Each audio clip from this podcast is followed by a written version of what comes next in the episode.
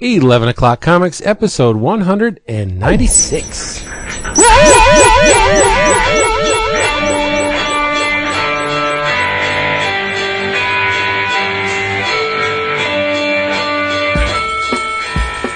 We're getting up there. Four more to go, right?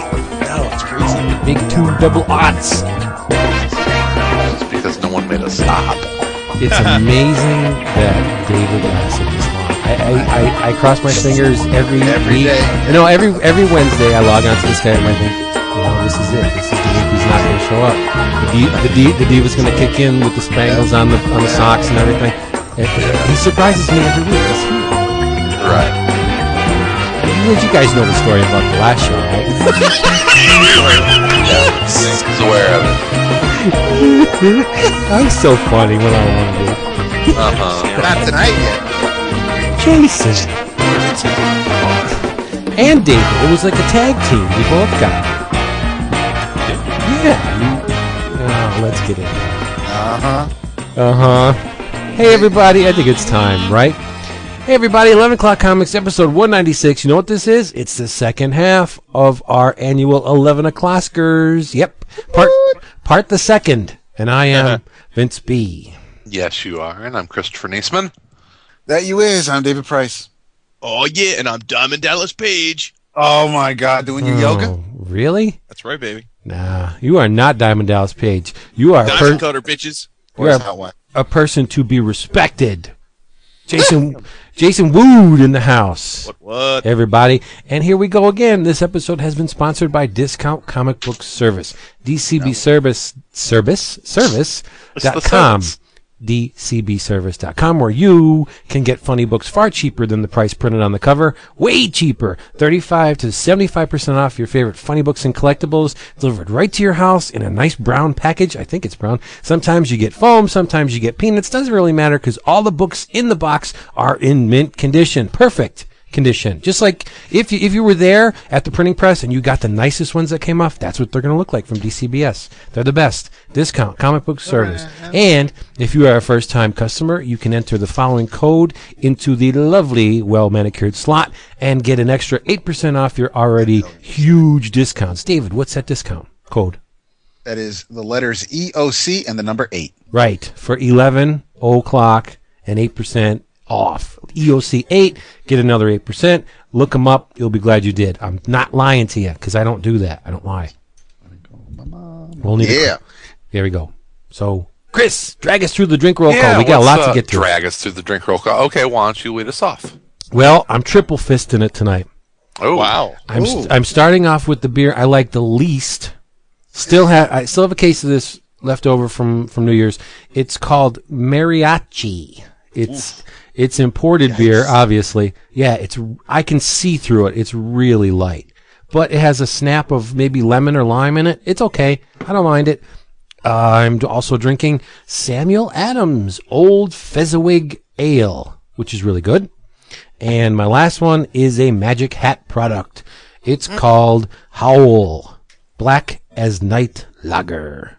See, I'm getting Yeah, progressively that's- that's dark. I'm like a gradation. Yeah. I start off light and I get nice and black. I love it. I know, just like just like Obama. I'm black. Oh boy. goodness. Anyway. Yikes. Next. Woot woot. Who up next? Uh, David, how about you? Uh, I am drinking. Uh, a couple weeks ago, I, I knew I, I was pestering Mr. Niesman. I knew I was taking him away from his uh Well, good his, for you. his, his Skyrim. Sorry, um, I was taking him away from that by asking him if uh, if this particular um, if Jim Beam Rye was worth a shot. And uh, and he finally got back to me while I was on after I was on my way home, and I'd already bought it. But Nice. it's um, That's a it's, word, uh, bought it. bought bought Boughten. and uh, it is uh, it's rather tasty. I, I I've had it straight, which I kind of like. It's it's uh it's it's a little smoother to me than than Jim Beam whiskey and uh, and or, or, or Scotch bourbon whiskey, but it's it's um I'm liking it tonight. I'm having it with uh, mixed in with a little bit of Coca Cola. Hmm. Well, there you go. Respect that. It's not grape. How you It's liking the not rye? great. I, I I do like it. It's not as it's it's not as uh, sharp to me. I, I, I can sip or, or swig on this. It's Kind of, it's kind of peppery. It is, but it, it doesn't. Um, I'm not. I find it to be a little smoother than than the regular Jim Beam. Yeah, yeah. It's eh, okay. Yeah, yeah. I I kind of like the, the, the pepper taste to it. So yeah, I've turned into a into a pretty big rye fan. Uh, I am drinking tonight, uh, which it was not as thematic last week as I had uh, uh, anticipated. So because I didn't Oh boy, that does not bode well, does it? imperial stout, and I've got a an anchor porter backing me up. So good stuff. Okay. Next up, Okay. Uh, you're saving the worst for last, uh, unfortunately. Oh, I, I'm uh, sorry, Jason. Yeah. Oh, Oh, it's the- okay. the I. I started uh, P90X2 this week. Oh, So- wow. Jeez. Yeah, so I'm not going to be. Uh, my plan is not to drink until Sados Eidos. Wow. So I can never do that. I'm drinking Diet Dr Pepper tonight, and probably will be doing some variation of that uh, for the next few episodes. Man, the resolve you have, the, the fortitude is incredible. yeah. Well, we'll do it. see. It's been a while since I did the first P90X, and this is the brand new one, and uh, I pretty much uh, can't walk right now. So Wow. I'll start P1. Okay. do it. Yeah, whatever that is. All right, let's get into this. But before we do, I just got to say one thing. As Yeah. I was filling out this list, there's a lot of genre hopping books out there. I, w- Yeah. I, I would find one book for a horror category, and I'm like, damn, you know what? This fits into the humor a little bit, or or the adventure. It, it, started to drive me crazy after a while. So you're going to hear a little bit of repetition, at least from me. And in- in although it may not come out in the discussion, um, certainly if you look at like the list of all the votes, a lot, there were a lot, a lot of that too. A lot of people voted for things so that bad. That were in you know for different categories, and then it, even some of the winners won for a particular genre, but they were nominated by other people in different genres. It just you know they didn't get enough votes Yeah. to, to to rank. So yeah, All right. Well, judging by the spreadsheet, because I pay attention look to such you, things, uh, Jason, be up first. look at you. I'm All right, so, professional uh, this week, buddy. We we are because we're trying to keep it tight and right, so Chris can can uh, not be too. I stupid. gotta, I gotta be in New York tomorrow. I'm coming to see my On a boys. It's going to be a. Gotham gal tomorrow. Yeah. Okay, so uh, up first uh, is the category of favorite nonfiction, which is the first of our new genre categories this year. Um, coming in second place with a respectable 10.8% of the viewer vote was Petrograd, which was one of the gifts uh, bestowed to me by my boys on the Christmas Exchange episode. I've yet to read it though. That's nice. Uh, the winner going away with more than 55% of the vote by our friends Mr. Fred Van Lente and Ryan Dunlavey, Comic Book Comics. wow. yeah. That's a huge. Isn't that the biggest margin of of? Uh, Oh, yeah. Yeah. Yeah, it edged out uh, la- the the second largest was uh, Scott Snyder getting Creator of the Year, and uh, Right. well, you know, actually, I mean, the Yeah. biggest news technically was the DC stuff, but That of the count. of the book related stuff, uh, I think it was up there. Yeah. So, uh, so congratulations to them. I mean, we've talked about that book on the show. Um, it's a fantastic uh, little jaunt through comic book history in a very funny way. And this year, for those that have heard us gush about it but are curious and haven't read it yet, the collected edition uh, looms, so you can Yay. pick it up in one fell swoop. Um, on on my thing, you know, I, I realized this year that I didn't read too many what I would consider nonfiction comic books, as it turns out.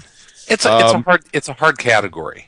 Yeah, yeah, and I know, you know, I know you've talked about quite a few this year, Chris. Petrograd, Cuba, My Revolution, uh, 21. So, uh, but I have, I have all of them. I just haven't actually read them yet. Um, the the one that ended up being for me, and and uh, I don't want to slight it by suggesting that I I would have this would have ranked high up regardless, but but uh, but for me, very much uh, it was Feynman, which is the uh, the book I talked about uh, probably about a month ago, which is the biographical comic uh, that looked at uh, at uh, Feynman and his uh, his his very uh, interesting life, everything from doing you know the Manhattan Project all the way up to you know just being a wacky college professor and uh, raconteur. So just thought that was terrific, and that was that was pretty much my clear cut pick this year, just because I I haven't really delved into the genre as much as usual. So um, so there you go. Cool. So Well, Vince, I'm- you're up, buddy. I know. I'm in this, so saith the spreadsheet. I'm in the same leaky boat as yourself. I didn't read a whole lot of nonfiction this year, but the ones I did were exceptional.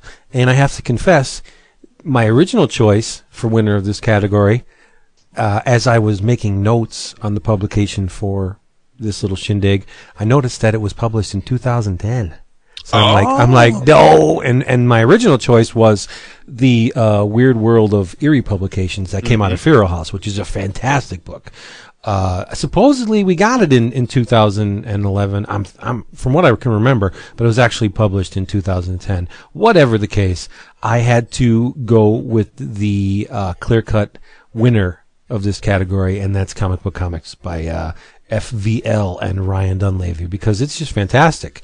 My single runner up was Grant Morrison's Supergods, which is a, a great book, but as I said last week, a little too rambly in spots to uh, snag the top spot.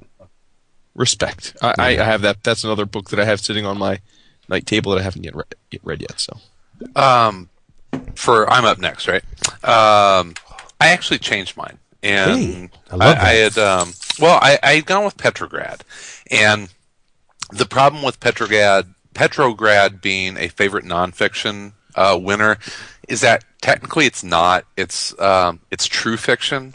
Right. It's it's not. I mean, these are not the documented events of the assassination of Rasputin. Oh, and by the way, there's the thematic tie-in because Petrograd is one of my favorite um, uh, favorite books, and it is uh, largely about the uh, the the assassination conspiracy uh, against uh, Rasputin and and what was going on, you know, the Bolshevik Rev- Revolution, and so it's based on true events, but it is not. Uh, it's it's it's not history. It's it's true fiction. So Wow. it's it's it's their it's their interpretation of how British intelligence may have been involved, may or may not have been involved, and so it's a, it's a great story, but it's not nonfiction. So uh, actually, my pick this year is uh, Twenty One, the story of Roberto Clemente by uh, uh, Wilfred Santiago Nice.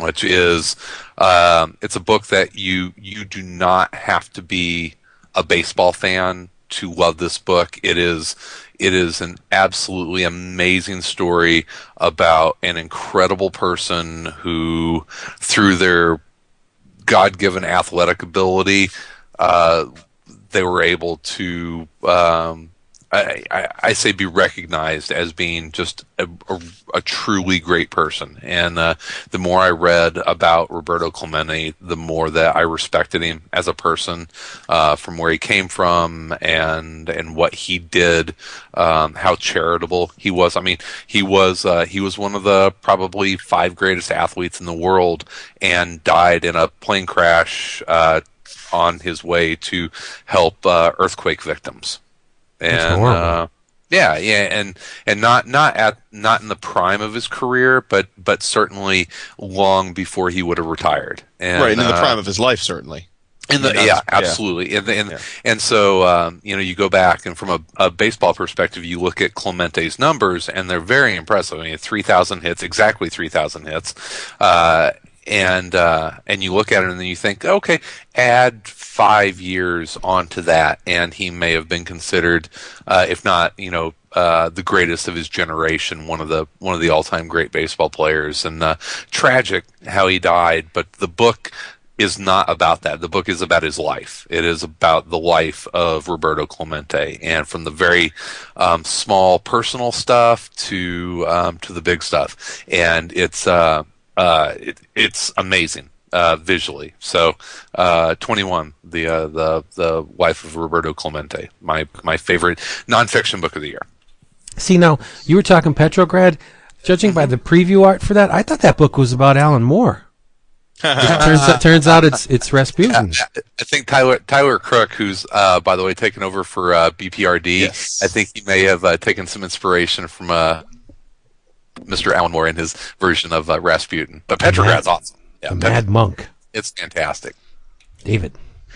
Um, I I love the idea of comic book comics. That um, if I didn't gush about that enough when the sixth issue came out, and and we of course pimped it when it was ninety nine cents via Comixology, and and we know that the the trade is coming out in the next few months. But um, I didn't go with the crowd favorite this time, even though they know I love them. But it's um, mine this year is uh, is Yiddishkeit by uh, Harvey Pekar and Paul Buhle. It's um, Jewish vernacular and the new land. This was actually sent to me by Mr. Chris Marshall, he of the Collected Comics Library podcast.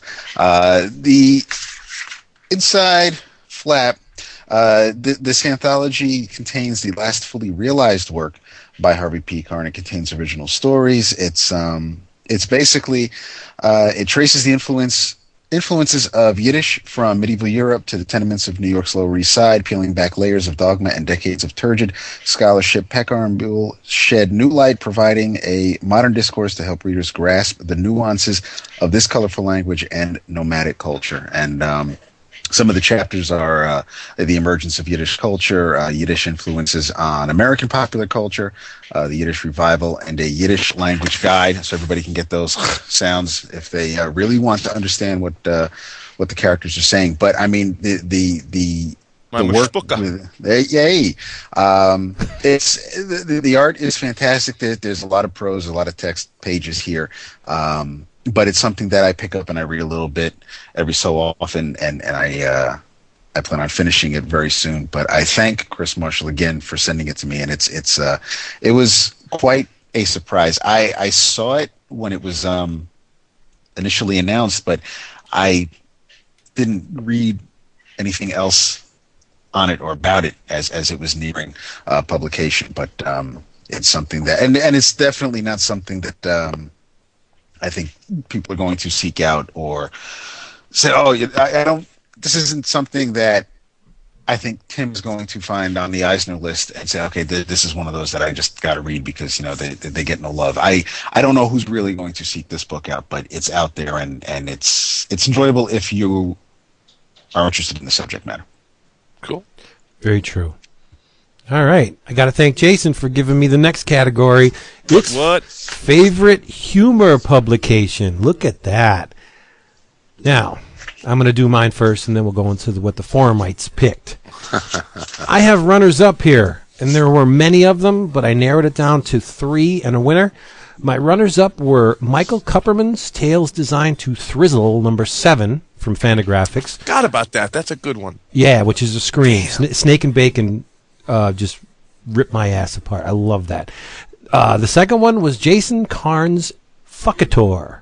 Now, I talked about it on the show. It it is a horror book. It's a splatter book. It's an exploitation book. There's a lot of monster rape and zombie necrophilia and stuff, and it's really juicy and and and, and running. It's a laugh but- a minute. I think it's a funny book. He has a very strong sense of humor, and it comes through in a lot of his, uh, well, most of the strips. So I picked that for number two, and number three, Gangster Rap Posse, number two from Benjamin Marra, which is definitely a humor book. Shut up, Jason.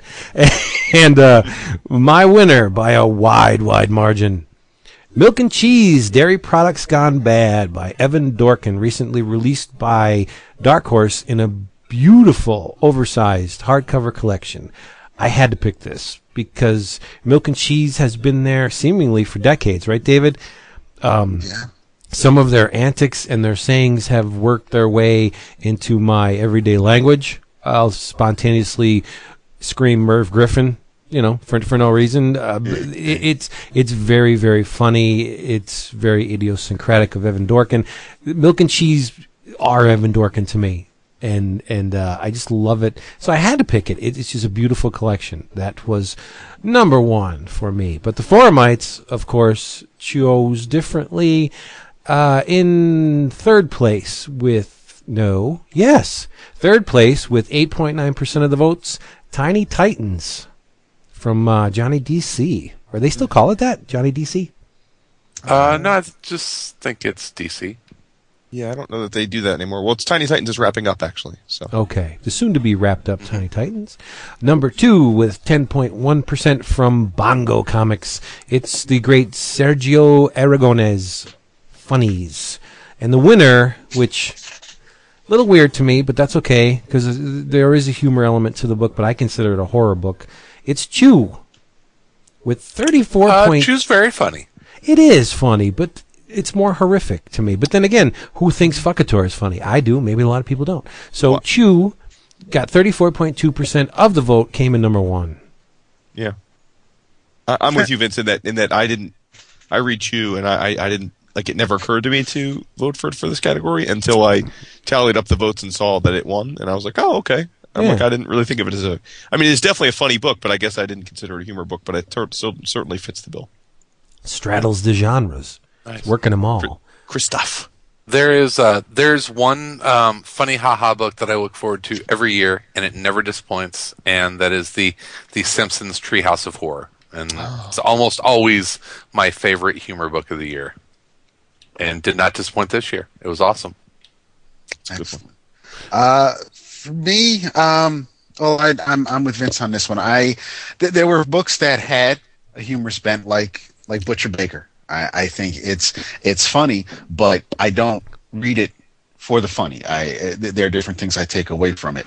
Um, you know, so same thing with uh, X Factor because Peter David likes to do things in, in a humorous vein from time to time. The way his characters, I mean, it's it's more of a kind of a real life type of conversations they have in, in the Marvel universe. But um, I went like with Vince with, with, with Milk and Cheese. I mean, they're whether I guess it's because I'm just familiar with the uh, with the geography. I, there, there's one panel that I just I, I died laughing when when I read it again for the second time in years.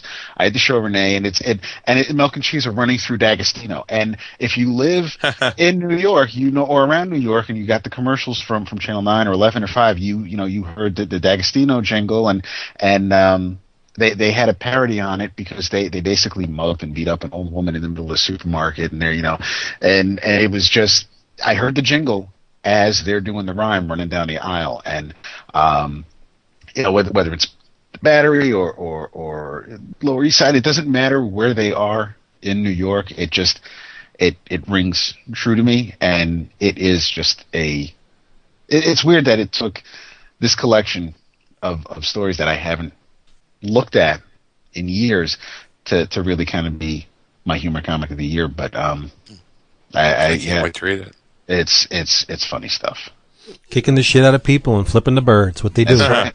and, and and I mean, and the puns that they have, it's just it's corny, like you know, eight year old type jokes, but they're very violent, and and you just you kind of just kind of shrug and laugh, and and I mean, you're not really supposed to like them, but they they, they kind of do or think what you might if if you had that mentality or were in that situation. But um, I I liked it, and and it, it was like I said, it, it it's been a while since I thought about them, but there they are in his collection, and uh, that that that was my pick. Gin makes a man mean. You know, we haven't Yeah. actually had we haven't actually had too many votes this year so far where more of us have where we've had uh, dual or triple votes, and you guys, this is one of the first times where you were. Uh, I think it's our second one. Yeah, well, we had one last week, and, and now I think this is our only other one. there you go. Um, I uh, have a comic book confession. I've never read a single panel of Milk and Cheese, so I um I can't speak to it, but uh, now I'm intrigued because you guys both voted for Well, it's no gangster rap, but it's good. um, I also agree with Chris. The Treehouse of Horror is generally good, although this year I'm not sure I read this year's yet, so uh, couldn't vote Gene for that. Haas was awesome. Oh, okay. Um, I, I struggled with this category a bit in the sense that when I first thought of it, I thought I don't think I read any outright humor books. But then, you know, as I kind of, as I mentioned, I, I read Chew, but I didn't think to vote for that. Um, uh, certainly, David alluded to like books that have humor in them, like certainly something like a Deadpool or Deadpool Max could be considered humor. Uh, you know, there's certainly an element to that. Um, but I didn't really think to vote for that either. Uh, so then I thought, okay, maybe I'll vote for the Al Jaffee fold in that I talked about last week, or maybe the Spy versus Spy omnibus that came out this year. Um, but but ultimately, I had to cast my vote for Butcher Baker Righteous Maker Nice. um, because uh, I, I agree with David. Certainly, it's not a book that uh, I think uh, it's definitely one of those multi-genre books. Um, but I do love what uh, Huddleston and Casey are doing with that book. Um, and to be fair, this was a little bit trying to find a, a, a spot for a square peg in a different sized hole because as I was doing my tally, I really felt that Butcher Baker was one of the stronger books that came out this year. And Yeah. just as the way my votes were falling, uh, I was having trouble finding a spot for it. And then I thought, well, you know, there is it does make me laugh, and and especially even the letters column is pretty funny. Casey's Yes, out there. yes. So I thought, you know what? Okay, there you go. This this is my way of of tipping my cap to to one of the better uh, new books of the year. So, uh, Butcher Baker uh, by uh, Mr. Joe Casey and uh, and and awesome awesome art by Mike Huddleston. So And um, uh, a friend, uh, well, a friend of mine anyway, and, and you guys may know, S- uh, Sonia Harris does, uh, uh, I believe, the lettering and graphic design on it. So, Oh, cool. And I, have, Okay. and I haven't mentioned uh, Sonia, who uh, uh, used to write for iFanboy and writes for uh, Comic Book Resources now. So, great gal. And, uh, I- I- does I great, great absolutely- work on that. I love the logo, the way it just it, it sits Mhm. over the painted covers. It, it's it really is. I mean, from from from the cover to Casey's thoughts on in, in the back matter, it's just it. It's one of those pound for pound best bang for my buck I got all throughout 2011. Good stuff. Uh, am I up? yes, Yep. sir. I am up. Okay. Well, the next one is uh, is one that's going to be uh, near and dear to uh, a lot of people's hearts uh, here at eleven o'clock. Uh, it is the favorite anthology, and I think uh, I think Jason is one of our, our outspoken anthology whores. You always love the anthologies. It's one of one of your favorite uh, things to pick up. Uh, sure. Coming uh, coming in uh, at uh, 16.4% is uh, one that I think is worthy on any uh, uh, anthology list, and that is the Rocketeer Adventures, um, which was an awesome. Basically, Dave Stevens tribute uh, that Dark Horse put out this year it was it was fantastic. Uh, coming in uh, second place, thinking or um, uh, sticking with Dark Horse is the uh, the the all new Dark Horse Presents, which uh, I think we talked about quite a bit this year, and it had like most anthologies had high points and low points, but overall I think has some pretty some pretty cool stuff. And the the runaway winner and uh, deservedly so. And it gives us a chance to say uh, thanks again to the the absolutely amazing uh, forum community and, and listeners that we have on this show. Uh, people that took it uh, upon themselves to uh, get people in our community together and express express themselves artistically, and uh, they made the uh, low concept eleven o'clock comics anthology, and uh, and it was it was awesome, and uh, it pulled in twenty five point four percent of the vote. so great. Uh, yeah, so Nice. so that is awesome, and uh, you know we've talked about it before, and uh, certainly from uh, uh, a, a nostalgia, not just a nostalgia standpoint, because there's some awesome stuff in that. It, it is obviously my favorite anthology of the year, um, but if I had to pick a uh, a a one B, it would. Uh, it's an anthology comic that people don't really think of as an anthology comic, but it certainly is, and that is uh, from our friends at Four Star Studios, and that's the uh, uh, double feature comics Nice, Nice. That's a good one. And it is uh, uh, monthly. There are two eight-page stories that come out digitally for your iPad or uh, comic reader. Uh, you can get it in PDF, and uh, it is an anthology because it's it's uh, two creative teams every month, and they rotate stories through, and it is it is awesome, and I think it is exactly what. What people in the comic industry need to be um, thinking of and experimenting with and, and pushing the bounds of of how to get uh, comics out there. And, but m- more than anything, they're good. Um, you can have the best delivery system in the world, and if it's not entertaining, people aren't going to care. True. Yeah. These are good. So, uh, a double feature from Four Star Studios is my favorite anthology. That that's awesome. That's a good. And I just I stories notwithstanding, I get a big kick out of just the the DVD like extras. wh- wh- Whether it's you know Oh, the- yeah. just just the thoughts of the artist and and the, the pencil pages and the colored pages and and uh, you know now that I'm thinking about it, maybe that's what that little peel back is on DC's new logo. They're going to peel it back and you'll be able to see some extras. But um, that that that is a very good one, Chris. I I had um, Rim shot. I, Side mine, I had. Uh, I'm trying to forget about it. Sunday Funnies. um, I had the uh, CBLDF annual, mostly for the the Wagner Grendel story, but there was also uh, some Fred Hembeck in there. Uh, Strange Tales 2. I'm trying to remember when that came out. The collected edition came out in 2011. All right, so I'll I'll, I'll consider it then, especially for um, your umpa's Wolverine story. Uh, I it felt like it felt like cheating in a way for me to uh, give it to low concept, just kind of like when those contests come out and you're like, you know, if you if you're, if you're an employee of PepsiCo, you are not eligible to, to enter the contest, and I couldn't really say definitely low concept. It was real close though. So if I can't vote for my own or, or one, you know, something that came from us, um, I got to go with Dark Horse Presents just because it it's back. It's finally It's back, back, and yep. and I mean you have you had Concrete, you had Mr. Monster, you had uh, yeah, you had Neal Adams, you had yeah, you, you had some stuff in there that you know, like Chris said, there, there there were some hits, and and there were a couple things that you know you might not have dug. Um, but it's uh, overall, I got more good out of it than than bad, and and mostly also, I guess for for nostalgia, I kind of have to to say yeah. So if I can't vote for low concept, I'm giving it to Dark Horse Presents. Love Very it.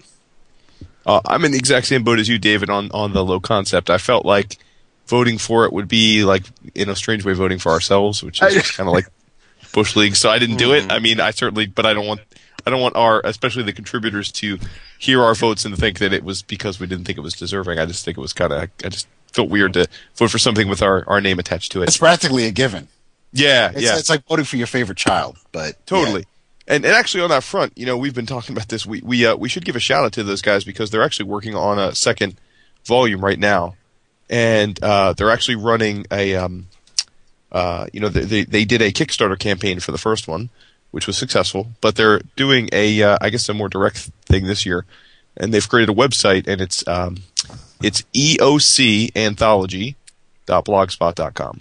And if you go there, there's preview pages, uh, all kinds of information. There is a donation. They are taking donations to help get the book published. Nobody makes a dollar off of it, from what I understand. It's just to pay for pay for printing costs. Um, but it's pretty awesome. So far, I think they have 230 pages of content committed this year.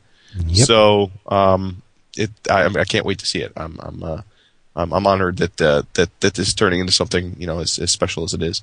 Um, for me, uh, my my choice this year was uh, t- as Chris said, I, I do enjoy um, I do enjoy anthologies quite a bit. I, if I'm being honest, I, I didn't think this was the strongest year in that um, a lot of the ones that I was most looking forward to didn't quite wow me. Maybe I was just overburdened with expectations. Um, I would include Dark Horse Presents in that. Um, I would include Strange Tales 2. Uh, as David said, the, the Grandpa story was awesome, but I wasn't. I, I didn't think some of the rest was as strong. Uh, similarly, Vertigo put out The Unexpected this year, um, which uh, had an amazing Grandpa cover, um, but I, I didn't think the interior contents were as uh, strong as, as I'd hoped. Mm-hmm. Not, as, Um, not as the previous uh, one. Yeah, yeah. So, um, so I, I almost went with Someday Funnies, um, but I figured Vince is going to gush enough about that book last week and this week that uh, I could go with something else. So I went with Rocketeer Adventures. Um,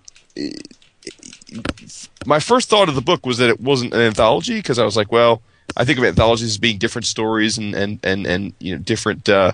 Uh, with different characters, and then I thought, no, that's not fair. I thought it, it is in fact an anthology. It's just a bunch of different stories about the same set of characters, but it certainly fits that mold. Uh, and it is a beautiful work. Um, uh, you know, IDW. I think uh, the the strength of IDW is certainly their their uh, their collected and and uh, uh, archival uh, group. And Scott Dunbier is the editor uh, over there. He edited uh, Ventures and did an awesome job. He he clearly is a guy that's well thought of. I mean, um, you know, when they announced that they were going to do this book, I know a lot of people uh, who are uh, you know big Rocketeer fans and Dave Stevens uh, enthusiasts were, were cautious because it was one of those things where there really weren't that many Rocketeer comics ever released, and I think people were worried about what whether a book like this could could do justice or would end up you know tainting the characterization, and, and certainly I think they they achieved that. I mean, guys like Mike Allred, Kurt Busiek, Kaluta, Darwyn Cooke. Gene Ha, Geof Darrow, Ryan Sook. I mean, these are heavyweight It's a lot of love Yeah, is in that um, book. and uh, and so yeah, that that gets my vote, and uh, and I believe uh, in this month's previews the second uh, uh, the second iteration of the Rocketeer Adventures is getting fired up, so we'll have more of it this year. Excellent. Awesome. We are so different in our tastes because I couldn't even consider the Rocketeer. Wow, Uh, really? Yeah, yeah. I well, I bought it, and uh, I have to say it's a very pretty series, but uh, content-wise, left me cold. It was just Really? Interesting. yeah, Really? Interesting. yeah. I just uh, I I viewed each issue, but I didn't read them. Mhm. I just kind of marveled at the art and just passed on the stories. Hmm. But that's neither here nor there, right? My run. I have some runners up here. I don't know if you guys paid attention to humanoids in 2011, but they released an anthology, a hardcover anthology of Alejandro Jodorowsky's uh, work for Metal Hurlant, which is the European version of heavy metal, uh, the original uh, version. It was called Alejandro uh, Jodorowsky's Screaming Planet. And it, all the stories were written by uh, the Magus, featuring art by Pascal Alixe. Is that how you say it? Alix? Sure. Sure. J. H. Williams III, Ladron, the late Carlos Meglia, whose art had a huge influence on the style of Humberto Ramos, uh, Adi Granov, Axel Medellin, Jerome Opeña, and more. It is a great frickin' book. But, uh, like most of Alejandro's stuff, you cannot crack these nuts very easily. You have to let these stories build, and every story builds and plays upon the others. It's about this planet. It, actually, it's about a screaming planet that tr- uh, traverses the universe, and as the planet passes civilizations and they see it, the stories take place on the planets over which this thing is passing. So it's an anthology based on a planetary body screaming through the universe. That's really cool. And it, it's a great friggin' book. I think um, Adam Hughes did the cover too. Uh, exceptional title, but that wasn't my favorite. Uh, I, gave- what? I, I also, no, I also, no, no, no, If you're going to describe something that much, then it's There aren't. No, it's not. There are no rules, Chris. Uh, I had to give a half-hearted tip of the hat to Dark Horse Presents. Uh, I think the, the the good far outweighed the bad, but the bad was really nasty. Uh, we had some beautiful work by Richard Corben and uh, Michael T. Gilbert and Paul Chadwick, which was really good. But um, Howard Letricet Chaykin kind of poopied up the pot a little bit for me, and there were some other strips in there that I don't think were all that great, so I didn't put that in the top spot. My top winner was uh, Crack Comics number 63 uh, from Image. It's published in the Golden Age format. What an anthology! Chris Burnham act, uh, he knocked it out of the park. He he does uh, a story based on the Space Legion. It is I, I love it. It's a masterpiece, and they printed it on faux uh, distressed paper, like an old comic. Some of the pages in here are really browned. And uh, Erik Larsen's contributions, what he does is he'll kick part of the uh, color off register to make it look like it was printed that way, but it's intentional. Uh, Alan Weiss did a Captain Triumph strip. Paul Maybury did one on the clock. Terry Austin took a did one page on Millie the model. Uh, Adam McGovern and Paolo Leandri did Alias the Spider. Herb Trimpe did, uh, served up a masterpiece of a of a strip on uh, Spitfire. It is fantastic. An aviation type thing where all, uh, I mean, Robert Kanigher would be proud. All of the ships and the military hardware are gorgeously rendered. And it's Herb Trimpe. How the hell can you go wrong with Herb Trimpe? Uh, Erik Larsen kicked in two. One was written by B. Clay Moore, uh, done in, uh, with Frank Fosco. It's called Red Torpedo. And uh, Eric did his own strip on Hack O'Hara with a cameo by the Space Legion. It's an amazing anthology, and it was cheap. It's only four ninety nine. It's like sixty four, I think, or or more pages, done in the Golden Age format. It's exceptional. I- Image is knocking it out of the park with these one shots. The the next issue project, phenomenal stuff. So that was my number one. Nice. Well Kick done. it. Uh, we have next up favorite horror. Uh, our Hey, listeners voted for in third place. Uh, The Walking Dead. Fourth place. The right, yeah, yeah. All right. So, so third runner up, fourth place. Uh, next we nice have save. Severed. Thank you. I hear a Uh, lot of good then- things about that. then Lock and Key, but the real winner is uh, is Animal Man with 17.2 percent of the votes out of uh, 29 nominees. I I'm not real big on horror after thinking about what I read over the year. Um, I would definitely put American Vampire on there, and uh, and then of course thinking back to Echoes by uh, Josh Fialkov and and uh, Rahsan Ekedal. But I ended up going with what um, one of the runners up, and that was Severed, uh, because whereas American Vampire is in that realm of, of fantasy with the vampires, uh, Severed mostly because of the setting, because of the era it takes place in, the way the characters are uh, are really written and what they say. It it just it it feels real. Uh, It's very similar to Echoes, but um, it just it creeps me out just a little bit. It it, it is Oh, creepy yeah. and it and and so because of just how um so icky I feel, it it it really does kind of have to have to get the nod from me in in that regard. So, Sever was uh, was my pick for this year. It's good. It will pop up later tonight. I'm sure. Jason. Uh, yeah, I'm just sorry. Um, I forgot the order there for a second.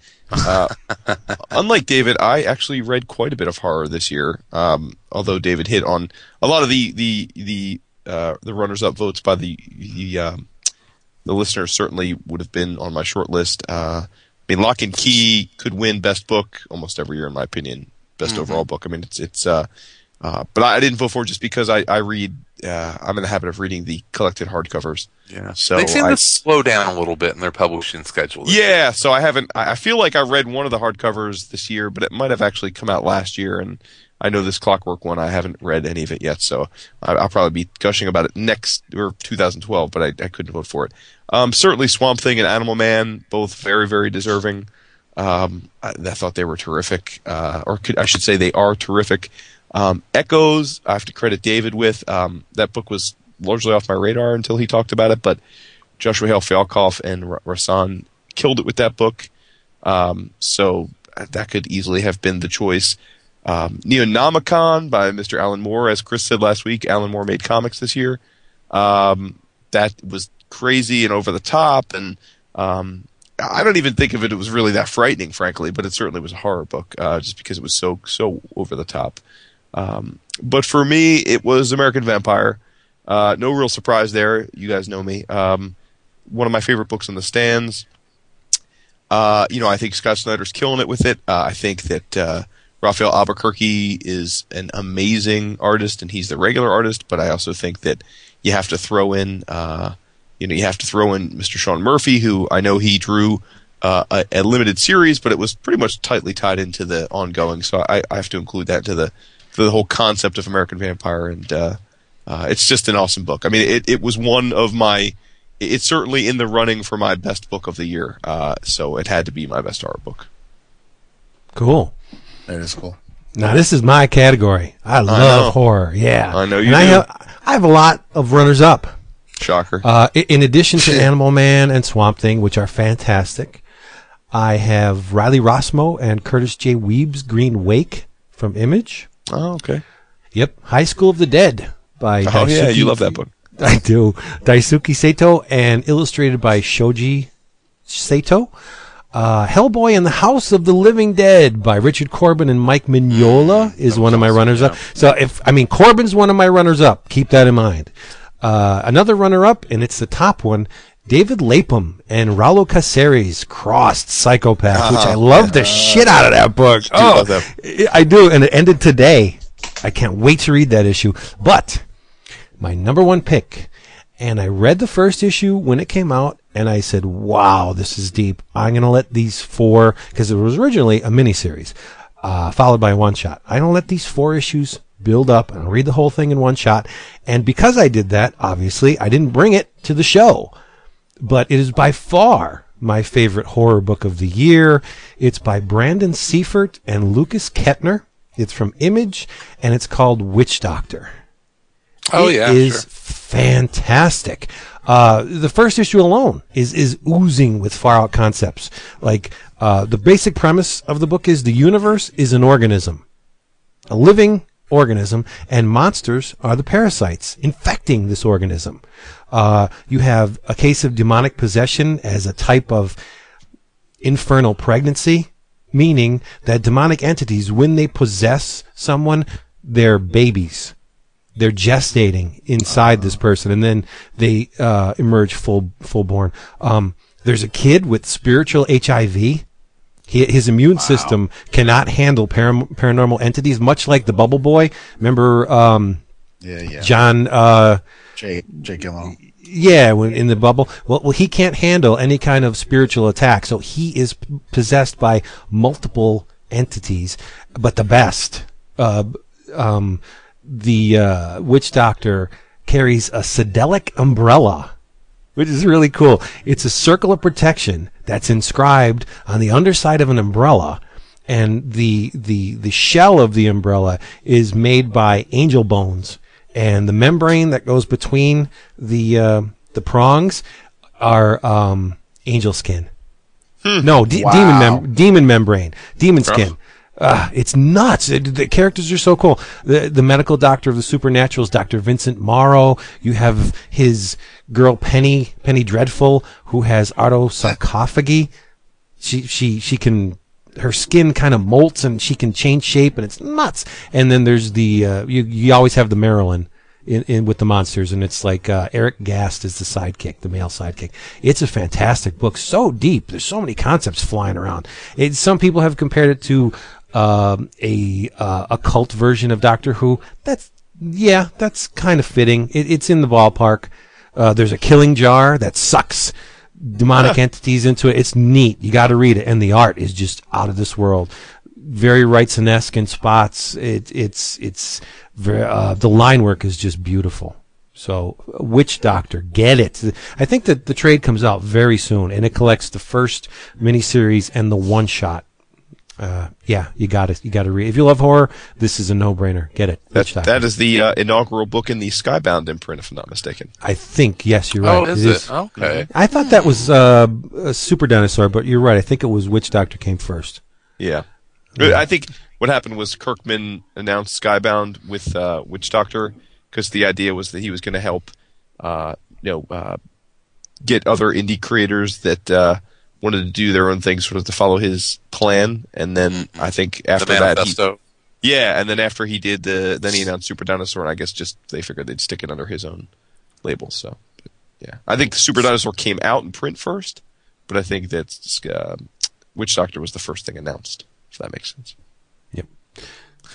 My favorite horror books. I'm gonna go. Uh, I'm gonna go mainstream. Uh, even though uh, I mean we've mentioned we've mentioned a lot of stuff. Uh, you know, and Key and you know, Witch Doctor. Obviously, I think that uh, uh, Six Gun is a horror comic in a lot of ways. It's a Western um, occult horror book, and it's and it's awesome. Um, but I love that that DC is taking some chances by putting out some books that are very horror themed and uh, Scott Snyder and Jeff Lemire. Um, I'm not even going to call this a tie because I think these books are going to be so connected that they're basically the same book, but but coming from two different uh, points of view, and that is uh, Animal Man and Swamp Thing. I think that they are awesome, and uh. Kudos to, to DC for uh, putting some putting some weight behind some some horror titles, and that's uh, and who would have thought? I mean, Animal Animal Man is a horror title, which is Yeah. is cool. Um, I what what uh, Scott and Jeff are doing uh, together is, is pretty cool. I can't wait for uh, uh, I I can't wait to see what the crossover is like. Yeah, I mean that's those two books are special books for sure. Oh, they're really good. So Well, uh, next up, and yes, folks, I know it's hard to believe, but we do still like our capes and cowls. We do still read superhero books. I know it doesn't seem like it right now, but uh, so we have our favorite superhero category, and um, a lot of different votes in this, as you would expect. Since, let's be honest, it's still the majority of the stuff that's on the shelves. Um, coming in uh, in fourth place, uh, the reincarnated, uh, fresh and clean and uh, bright and happy Daredevil with 5.7% of the vote. Uh, following up that, uh, in third place, uh, another Marvel staple, The Amazing Spider Man, with 7.6% of the uh, listener vote. In second place, with a criminally underrated 9.5%, uh, Uncanny X Force. So interesting that Marvel took two, three, and four. But the winner goes to uh, the other side of the big two, and that is Mr. Scott Snyder and Mr. Greg Capullo's Batman with 23.8% of the vote. Nice. Cool. Uh, and hard to argue that. Uh, we talked about Batman last week. Um, for me, uh, this was really easy. I mean, I read a lot of superhero books, but um, you know, shout outs to Batman, shout out to Thunderbolts, shout out to Wolverine. But this was Uncanny X Force. I mean, this was Yeah. like a comic book created for me. Uh, it's like Remender dreamed up. He was like, I, I want to make a book that Woodrow's going to like, and it was like he basically created it.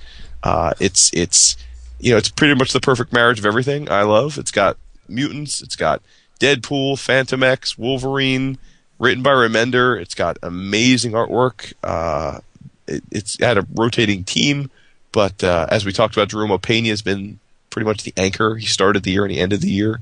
Um, the other cool thing about the book is that um, while I think Marvel's overall idea of double shipping is is frankly stupid, uh, I I have to say that in this case, uh, I'll, I'll be a little have a double standard, and that uh, Uncanny X Force double shipped for a good chunk of this year, and uh, I, I don't think the book suffered at all. I think uh, so. Not only was it my favorite book, but we got uh, I believe 18 issues, including the point one issue. So um, yeah, it was no no question for me. Uncanny X Force was was easily my favorite superhero book this year. Cool. I have to give props to Greg Pak and Parker and Fred Van Lente and Mr. Hardman and everyone associated with the Incredible Hulk and the Red Hulk book because they were damn good last year. They did a lot of good things with them. Uh, Erik Larsen, Savage Dragon is always top of my stack, but uh, my favorite superhero, and I have a tie for this one uh, Batman by Snyder and Papi Capullo, and yes. Batman Odyssey Volume Two by Oh, the, boy. uh, yeah by oh boy. by the awe-inspiring Neal Adams. Oh, And- it's existential. And It's- and and just let Scott and Greg know that that's not an insult to them by having no, Odyssey. hey, no, that's not an insult. I'm just saying. I, I, I, it's weird because I'm loving Batman. oh, that's an understatement. I, I, I do love the Odyssey. I just think it's so whack that uh, it just makes my my week whenever it comes out. I love it. And uh, Bat- both of them came out today. Fourth issue of Batman Odyssey and the fifth issue of Snyder and Papi Capullo's Batman came out today. I love how you've embraced my Papi Capullo. I do. I love it. Papi Capullo. No, it's it- got a it's got a ring to it. Papi It does, right? Do not sit near Papi Capullo unless he asks you to. Bitch. Lord. Where are we going Next. to party? Papi Capullo! I'll bring the Sambuca. Go ahead. Go ahead, Chris. Um, Daredevil was such a mess for a while, and uh, I loved the Bendis run. I thought it was great. It it definitely was uh, was a big love letter to uh, to the Frank Miller era. Um, but I think we all agree that it, it got so mired in in how in how much they could grind down Matt Murdock into nut and how depressing that book uh, became. That that was just what that book was. Um, it was depressing. It got to the point to say, "I'm not. I'm not having fun reading this." it's uh, They um, sharpened I- him I- down I to a nub. huh? They sharpened Matt Murdock down to a nub. Um, It's and ti- to time to get a different to- pencil. to you to the point that I didn't I didn't like him. I didn't Right. like the character. And what uh, what Mark Waid and company have been able to do to bring that character back in a way that that not only makes sense um, but doesn't disregard everything that that happened, but do it in a way that he is the high flying Daredevil again. That he is a a fun character that still has a weight to him. Is uh, I, I don't want to say it's overlooked because people have been raving about Daredevil, but what they were able to do. Um, pulling him out of the mud and hosing that character off in a way that he's fun to read again. It's uh, it's something. So it's got to be my my favorite superhero book of the year.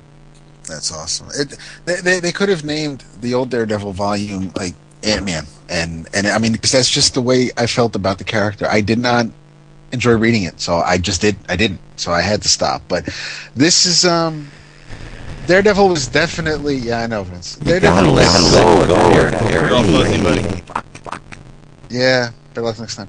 The uh, the for me, Daredevil's definitely on on the list in in in the the seven six issues by the end of the year. But um, and this is another category where where Butcher Baker gets thrown in because he was a runner up here as well, uh, as was Jason's pick, on Uncanny X Force. But I think what helped me choosing Amazing Spider-Man as my favorite superhero book was um, was letting them stack up and, and getting through the end of Brand New Day and starting big time, and it just it it they kind of hit the ground running with big time and and uh, and inserting Spider Island in into it uh, in the summer was uh, was just there was a lot going on, and, and whether you read the tie-ins or not, it didn't take anything away from the main amazing story. I think maybe you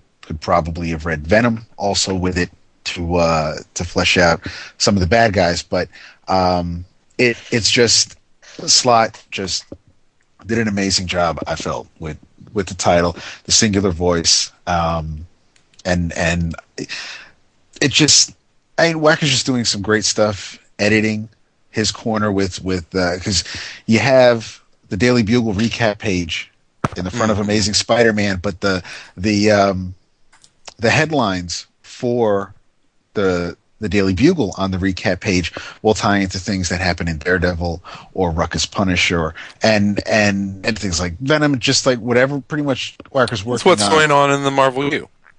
but only in that side. You're not going to hear about the X Men or Mhm. the the Avengers on the Daily Bugle page, but you'll notice, you know, any other things that are going on in in in that little corner. But um, no, it was just it was one of those things. And again, I it, Batman was a runner up, and and and like I was saying last week, had we gotten more than just a couple of issues, and and I, you know, if if the Court of Owls arc had wrapped up or something, I I would have liked to have instead of just kind of falling on on the default. But what helped is that Spidey really just was really entertaining for me this year, and um, that's that, that that's who I went with. I What think were that gonna was, say, Vince? nah, it's done. It's over. The moment's passed. You Okay. sure? Because you know, I, mean, Yeah. I can bring it up again. No, better luck next time for What, me. what, what, um, what, what, but getting back to, to Odyssey real quick, as, as I was reading that first issue, Bruce Wayne came across to me as if he, he was, he was waking up in an insane asylum and Frank Miller's Dark Knight was just like a fever dream to Well, him. It's see, just, that's the thing about Odyssey. You don't know what the hell is going on. Exactly. We- I can we- picture him in a straitjacket just mumbling all this stuff. It, it- that's what ba- that's what it is. He's talking to someone. He's a he has moments of of doucheness, many moments of doucheness, and in between he rides giant bats and fights dinosaurs. It uh, Dead Man's. It's just fun. It's cool. There, I I do not know. Even if there is a grand plan or what Neal Adams has in store for the, the, the, the wrap up and why Bruce Wayne is like this, why all these events are happening, why they're in the center of the earth, who knows? It doesn't really matter to me. It's just fun. It's fun. Love it. Yes. It's like it's like Silver Age um, uh, slap happery. That's not even a word, but I don't care. Next up, we have the favorite sci-fi fantasy book. This one was tough. I, Yeah. I, I must admit. Um, runners up for me were Elephant Men by Richard Starkings and Company from from the good old House of Image.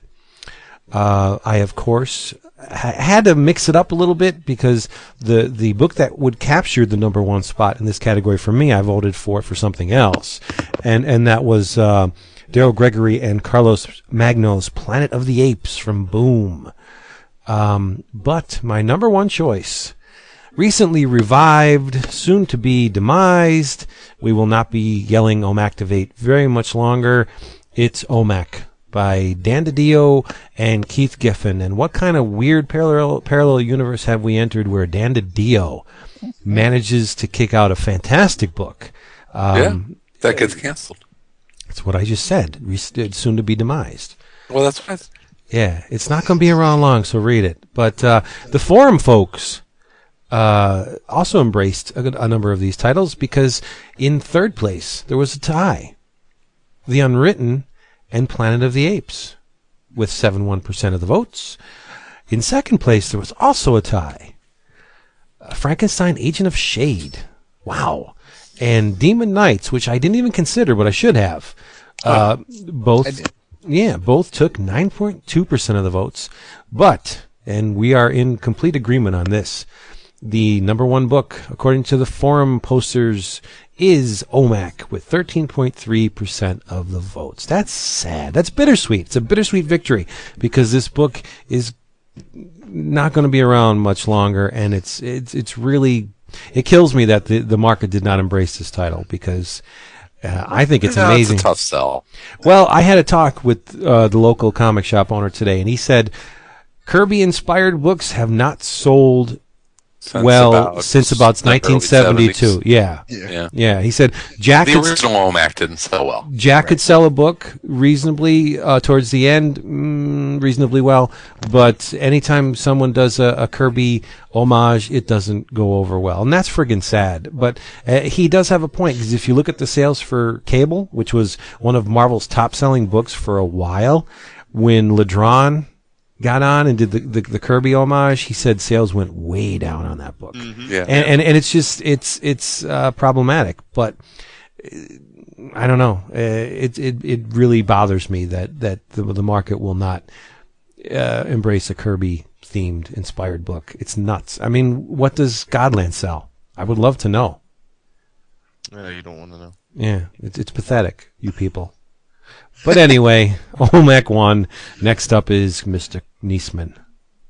Uh, boy, what a tough category. Um, how can you not vote for for OMAC? And you know, Frankenstein is a great, great pick. Um, the ape stuff that's coming out is is really, really solid right now. It was uh, a year that we saw Fear Agent come to an end, and that's been one of my favorite books forever. Uh, so it's real hard for me to to not uh, to not give it uh, to uh, to Fear Agent. Uh, I'm gonna have to change course though because OMAC has just been one of the funnest books of the year. Uh, it, it real it came really close to being my book of the year. So yeah, I'm gonna have to I'm gonna have to side with uh, um, with the forum and with uh, just a good taste and say OMAC as well. I think they pulled the plug too soon. Uh, you know they yeah, yeah they may have just wanted to. You never know. Well, Oh, OMAC was uh, was one of my runners up, as was uh, Demon Knights and Sixth Gun. But um, thinking about the most fun I've had recently within the past couple of months, um, I'm going with uh, Star Trek and Legion of Superheroes miniseries. Um, hopefully, you know, I'll get to the last issue and and not feel wanting or, or, or, or something was missed. But I, you know, two of my favorite properties or, or teams in in a uh, in an interesting situation. I'm uh, I'm all for it.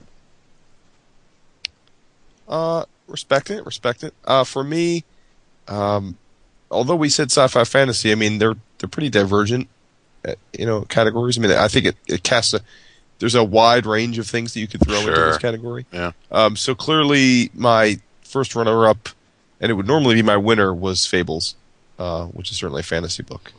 Um, it's it's usually with Vince as well one of our top books each year. Um, I thought there was a little bit of a fit and start uh, at a point, but I think they're back strong. Uh, I think they exited this year uh, telling amazing stories again. Um, along those lines, I thought the Cinderella miniseries, uh, which was tied into Fables and was written by Chris Roberson, uh, with Sean McManus art was oh, also so good. terrific. Yeah. So. Um, oh, can't forget the Chrissie Zullo covers on those. Oh yeah, good point. That's true. so good. Um, on Marvel, I have to give props to Shield, John Hickman's Shield, um, which is certainly you know a, a sci-fi tinged book. I thought that was really well done. Um, absolutely, Fear Agent, uh, which uh, you know, Strong category. yeah, definitely. Um, for me though, I had to uh, give it to Sweet Tooth uh, by Mr. Jeff Lemire Haha. uh, written and drawn, save for uh, the issues this year that were drawn by Mr. Matt Kindt, which were equally awesome. Um, you know, Sweet Tooth is uh, Jeff's uh, creator-owned Vertigo book. It's uh, it's about a post-apocalyptic dystopian world where uh, the the uh, titular character is uh, uh, a, a boy with antlers. Uh, he's a hybrid, and there's other animal hybrids that have been hunted and killed off, and uh, you're drawn into this world where he quickly loses his innocence and uh, is surrounded by, uh, I guess, uh, reluctant allies. Uh, and the story just keeps getting, you know, more and more uh, involved and complex, and um, it's it's it's just an awesome yarn. I mean, I love dystopian stories, so this, you know, Jeff is is hitting my funny bone there, and, and obviously I'm a huge fan of of Jeff's work uh, in general. So so yeah, I gotta I gotta tip my cap to, to the old Sweet Tooth this year. That's awesome. Whose turn is it? uh, It's Chris. favorite adventure for Chris? Oh, oh, I'm sorry. I'm up. Sorry. Um, favorite favorite adventure comic. So, um, that could be a lot of things, just like the uh, the sci-fi fantasy. Yeah. Um, we have from uh, from the votes coming in uh, uh, in third place to kind of uh, bring up that point is Sweet Tooth by Jeff Lemire. Uh, and company.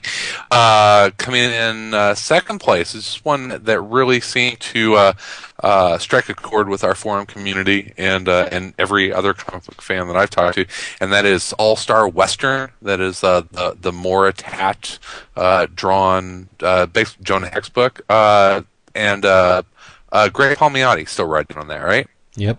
Yep. And which is it's so good. And um, the uh, uh, the runaway winner on the forum, and one that I said could have been a horror book. Uh, you could say it could be a sci-fi fantasy book, and that is uh, one of the best books on the shelves, and that is Cullen Bunn and Brian Hurtt, The Sixth Gun, with seventeen point two percent of the vote. And uh, I think uh, what did I vote for here? Uh, uh, well, look at that. This has just been a year of me agreeing with the forum because uh, yeah, Six Gun was my favorite adventure book this year. Well, let's be honest. You you of the four of us, you love the forums more than the rest. of I us. love the forum Absolutely, more than fair. all of you combined, Yeah. and never argue with any of them except for Julian. Uh, let's see. My um, my runners up did um, did include uh, Sixth Gun, but I also had All Star Western. Um, Amazing Spider-Man fell into this category, as did uh, Black Panther, Man Without Fear, or Most Dangerous Man Alive.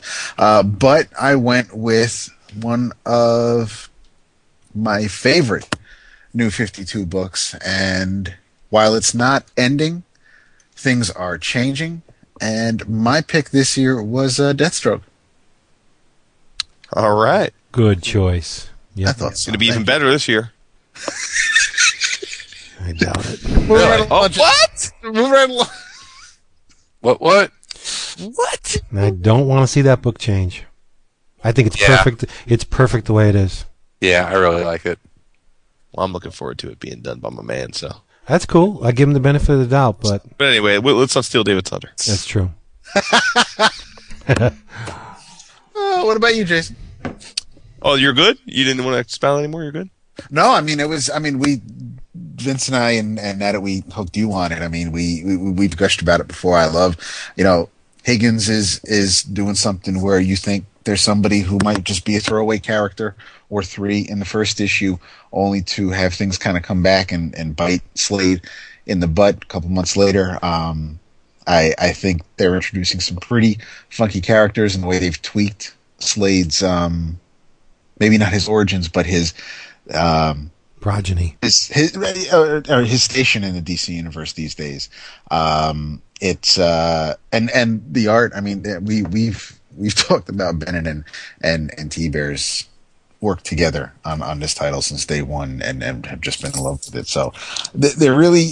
If you want to know how I feel about Deathstroke, there are a couple of episodes from the past couple of months where where we've been going on about it. So I, I don't want to spend too much time on it here, but it is it is my pick this year, and and, and with a damn good reason.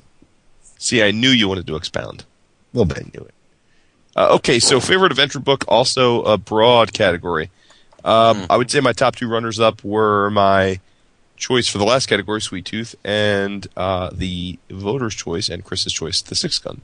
Uh, but my uh, selection uh, for favorite adventure book is uh, Infinite Kung Fu by Mr. Kagan McLeod. Nice. Uh, oh yeah, Wow. perfect. I uh, look. I mean, it's uh, it's it's Kagan's love letter to '70s era kung fu movies with uh, with some horror elements and some some uh, su- some some mystic elements and some uh, supernatural elements. A little bit of superpowers mixed in. Uh, a little black exploitation mixed in. All rolled up into a little perfect. Uh, it's like he wrote it for you.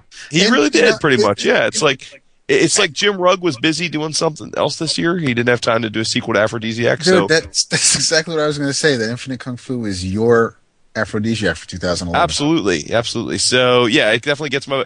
And I will say, what's interesting is that, um, uh, you know, we met Kagan in New York. Uh, cool dude, big hip hop fan too as well. Um, I was happy enough to uh, actually get a chance to buy a piece of artwork from the book.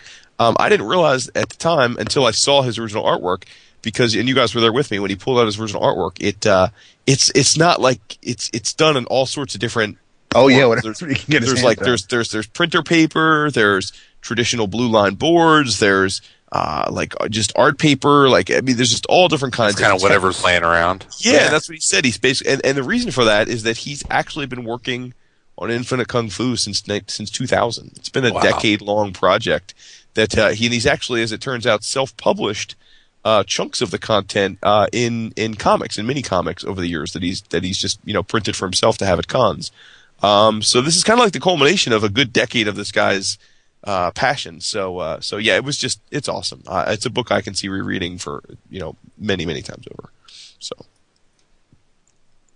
Uh, So you- did, did you see his tweet today? By the way, I was not on Twitter much today, so no. um, you know how you know how Amazon will um, send you you know emails or or suggestions of if you if you like this you should try this and uh, and they sent him one of those emails and it was basically uh, the the email read as Kagan McLeod if you like this you should check out Infinite Kung Fu by That's Kagan awesome. McLeod. that is so funny. it was it was very very funny Nice. uh, but uh, um, anyway uh, who's next Me. DAP. Oh, you Vince. good, He, sorry. David already went. That's okay. No, Uh, that's- my favorite adventure. Wow. Um, that wasn't nominated. trailing my winner, I had uh, Skull Kickers from Image by Oh. uh, Jim Zupkovich, forgot about that book.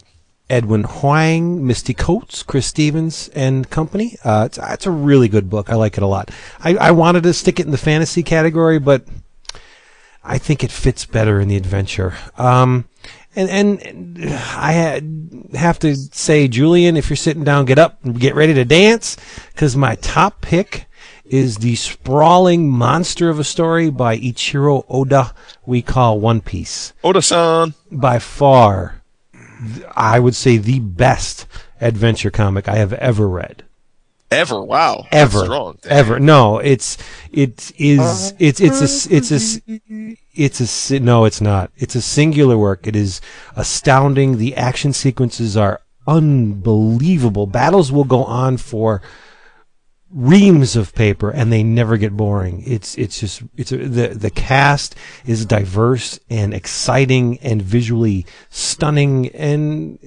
you know the gum gum fruit rules and it's one piece it's just amazing if you're not reading it it may be too late for you but i would uh, implore you to just give it a shot because it's fantastic it's really long though really long Really For long? reals long. yeah 63 volumes i think to date. We are on the home stretch. Last genre couple- category coming up. And, and a couple hundred pages in each volume, Chris? Uh, Vince? Yeah, about two, two twenty five around there, around there. Yeah, it's it's a big book. It's a long, long story. Well worth the effort, though. It's amazing. Uh, we are at your favorite crime slash mystery category, and uh, we have in third place with our runners up uh, Batman with six point two percent.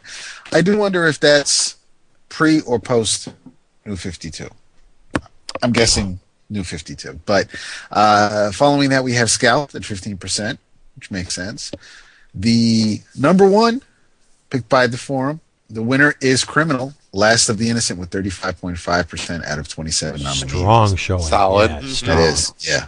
And uh, I think worthy. Um, mine were uh, Who is Jake Ellis? At least before I That's finished. Uh, Blue I knew, knew it was coming. Yeah. Uh, uh, Blue Estate again because that I, I like Oh, the way yeah. that started off. I like the way it started off. Yeah. And uh, and the Rinse, which finishes, and uh, I'm looking forward to uh, to reading that fourth issue. But um, what was a runner up for me in the horror category? My pick is uh, is Echoes, and uh, I mean it it it hooked me pretty much right from the beginning. I mean the the art was fantastic, but I didn't know you know which way the story was going, where the characters were were heading, and uh, and it it was um it was it was close for a little bit. It was I was thinking of the rinse, but the rinse hasn't finished yet. If I want to go out on a technicality, but um, echoes because I was thinking about severed and and and how real I guess severed felt. But when um, when I think about when I when I when I read echoes, I think about the shows on. Um, on investigating dis- discovery and those type of, of, of programs where you kind of get behind the scenes and, and see how the the crimes were committed and, and, and what the thoughts behind it were by the perpetrators. And, and I get that kind of feeling when I read Echoes. And uh, and it I even after it was finished I, I just I couldn't shake it. I, I got to the last page of the last issue and and it um it was it went where I guess you could have expected to go, but I kind of didn't want it to go there. But um, it wasn't.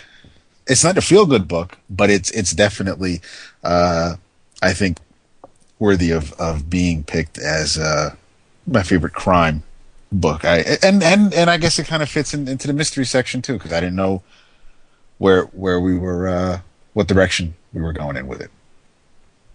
That's a strong choice, and I have to admit I didn't think of it that way because I was thinking it more as a horror book, but that's a really strong choice. And I will say that uh, Rahsan Ekedal, I'm not sure what's stronger, his uh, his ability as a cartoonist or his taste in women. Uh, both, both highly effective. He's a highly effective mate chooser and drawer.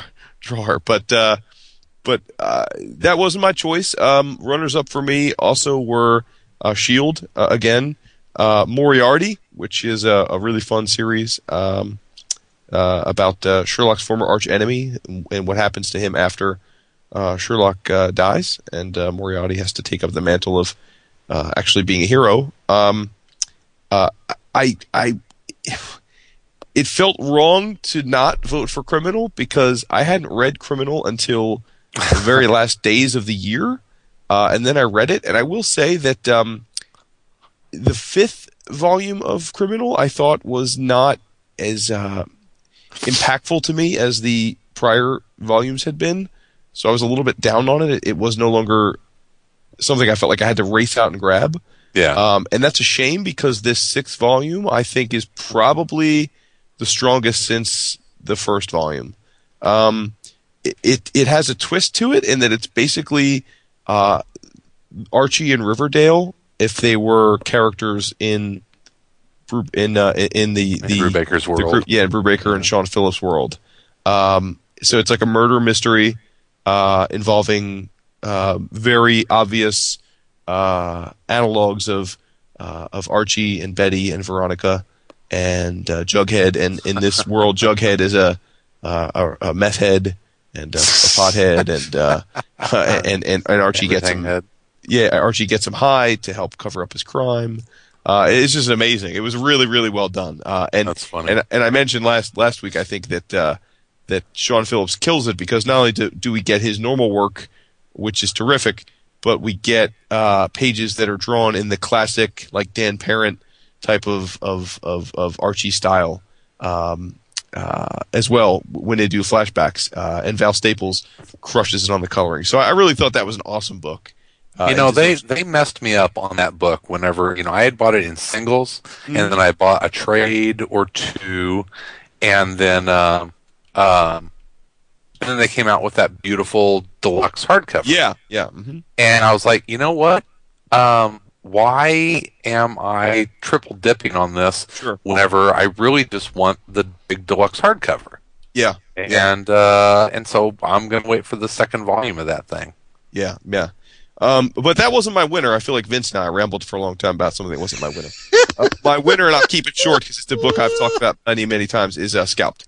Jason Aaron's book, uh, primarily drawn by R.M. Guerra with uh, colors by Giulia Brusco.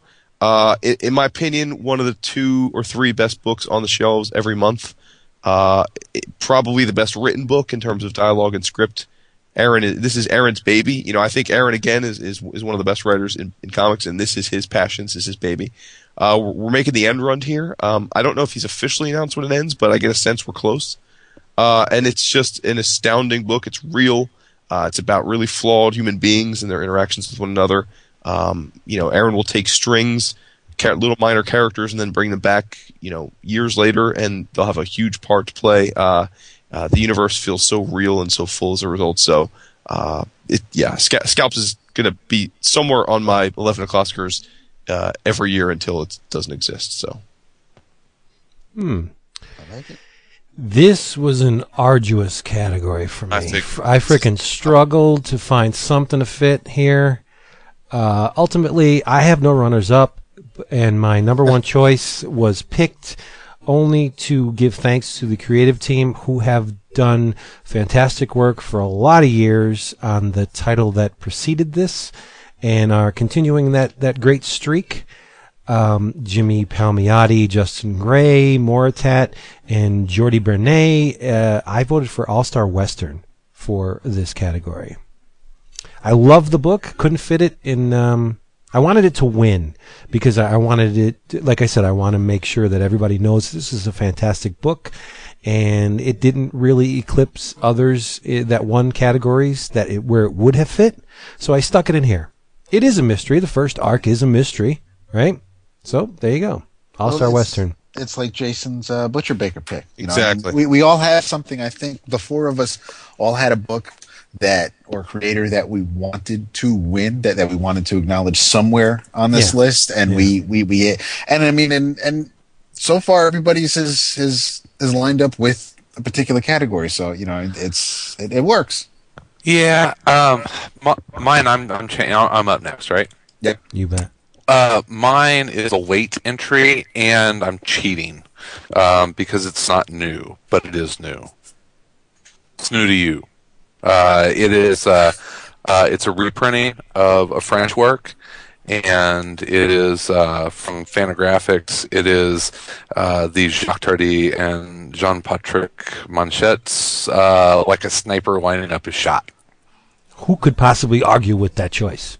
It's it's really good. Um, I almost want to say I, I actually do want to save my extended talk about it um, for next week because it's it's what I've been reading and I've just uh, absolutely fallen in love with it. It's um, uh, I mean it's just it's just really good French noir crime. And uh, uh, it's an adaptation from from uh, a novel, a short novel, um, but you throw the Jacques Tardi in there. It's the same team from uh, uh, West Coast Blues, which we've talked about a lot. And uh, Stratosphere. that's where it goes. Right into the Ah, stratosphere. man, it is it is Tardi is just so damn good from everything that that we've seen from him, and um, kind of going back to last week. You know, God bless Fantagraphics for for being a big part of introducing him to Preach. to the American. Um, uh, consumers because he's he's badass. So that's my favorite uh, crime uh, comic of the year.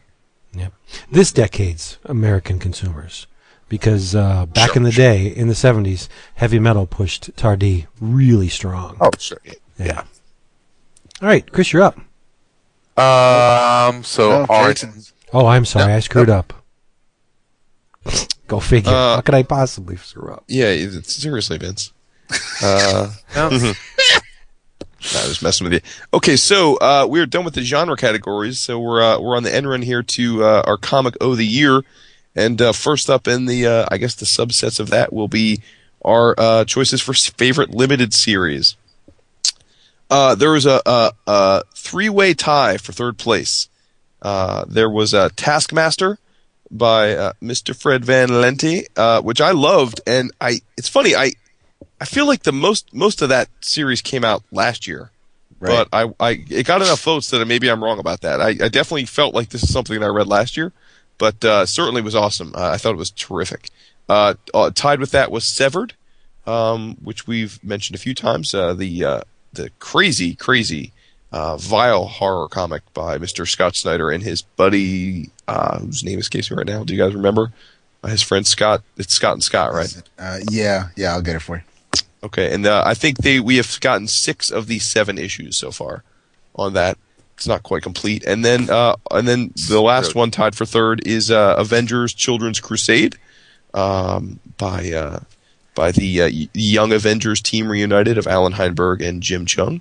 Uh, in second place, all by its lonesome, the uh, the with us for far too short a time, uh, the the uh, Mr. John Rozum and um uh, uh, his, uh, Frazer Irving. Frazer, thank you, Frazer Irving, uh, illustrated Xombi uh, with an X. That's Yeah. six a Bit half a- percent. It's a bit of a cheat, don't you think? Well, it wasn't it wasn't announced as a limited series, but I mean, basically It became because new one. 50, yeah, Yeah, look, I mean, And- again, um, all limited whenever we cut. the know, votes get- are the votes, right? I mean, you know, know. six and a half percent of people voted for it. So, uh, and then uh, this is a very dispersive category. Fifty-two different books were nominated, um, and then uh, I guess the the winner with uh, certainly uh, a small a small probably one of the lowest winners because there was such a diverse set of votes, uh, coming in at just shy of ten percent of the listener votes was "Criminal: Last of the Innocent." Um, so my choice, uh, th- this was uh, you know there it's one of those ones where you, you sit there and think about it and uh, when i first see the category each year i'm like oh I, I didn't read too many limited series but then you start thinking about it like actually i read quite a few it's yeah. just that uh, uh, you forget about a lot of them so for me severed was certainly on the short list. Uh, american vampire survival of the fittest definitely uh, up there. And astonishing spider-man and wolverine uh, were all my runners up but my choice uh, was uh, the aforementioned avengers children's crusade. Um, nice. now, look, uh, this book was supposed to come out every two months. Uh, it's come out roughly every three months, but uh, we did get four issues in 2011, so the bulk of the of the series did come out this year. Uh, although it did start in 2010, and it will finish this year. Um, but look, you guys know Jim Cheung is my it's my guy. Uh, he is the uh, certainly of his generation. He's he's he's among my favorite, if not my favorite pencilers. Uh, he's one of those guys that when I see a page of his, it mesmerizes me. I, I, I will I will stare at the pages of a book that Jimmy Cheung draws uh, far longer than is typical. Um, so the art alone would have me gushing, but um, this book is like the quiet killer of Marvel um, because it's a slow burn. Uh, I think a lot of people are, you know, quote unquote, waiting for the trade or skipping it over. But you know, I expected that this would just be another fun Young Avengers story Yep. because I did think It's that Allan important. Heinberg, Yeah. yeah, I did think Allan Heinberg did a great job with the characters in the first time around. But yeah, it's a super important book. Um, there's stuff that's happened in the book that we've alluded to in prior episodes that's humongous. Uh, and and I'm not. It's not hyperbole to say that this book, no matter how it finishes up, will have a broader impact on the Marvel universe than Fear itself did, Yeah. or Siege. You know, that, that it'll certainly have a more lasting impact. So um, it, it's just terrific. I can't wait for it to wrap up. I can't wait for the oversized hardcover to come out this year.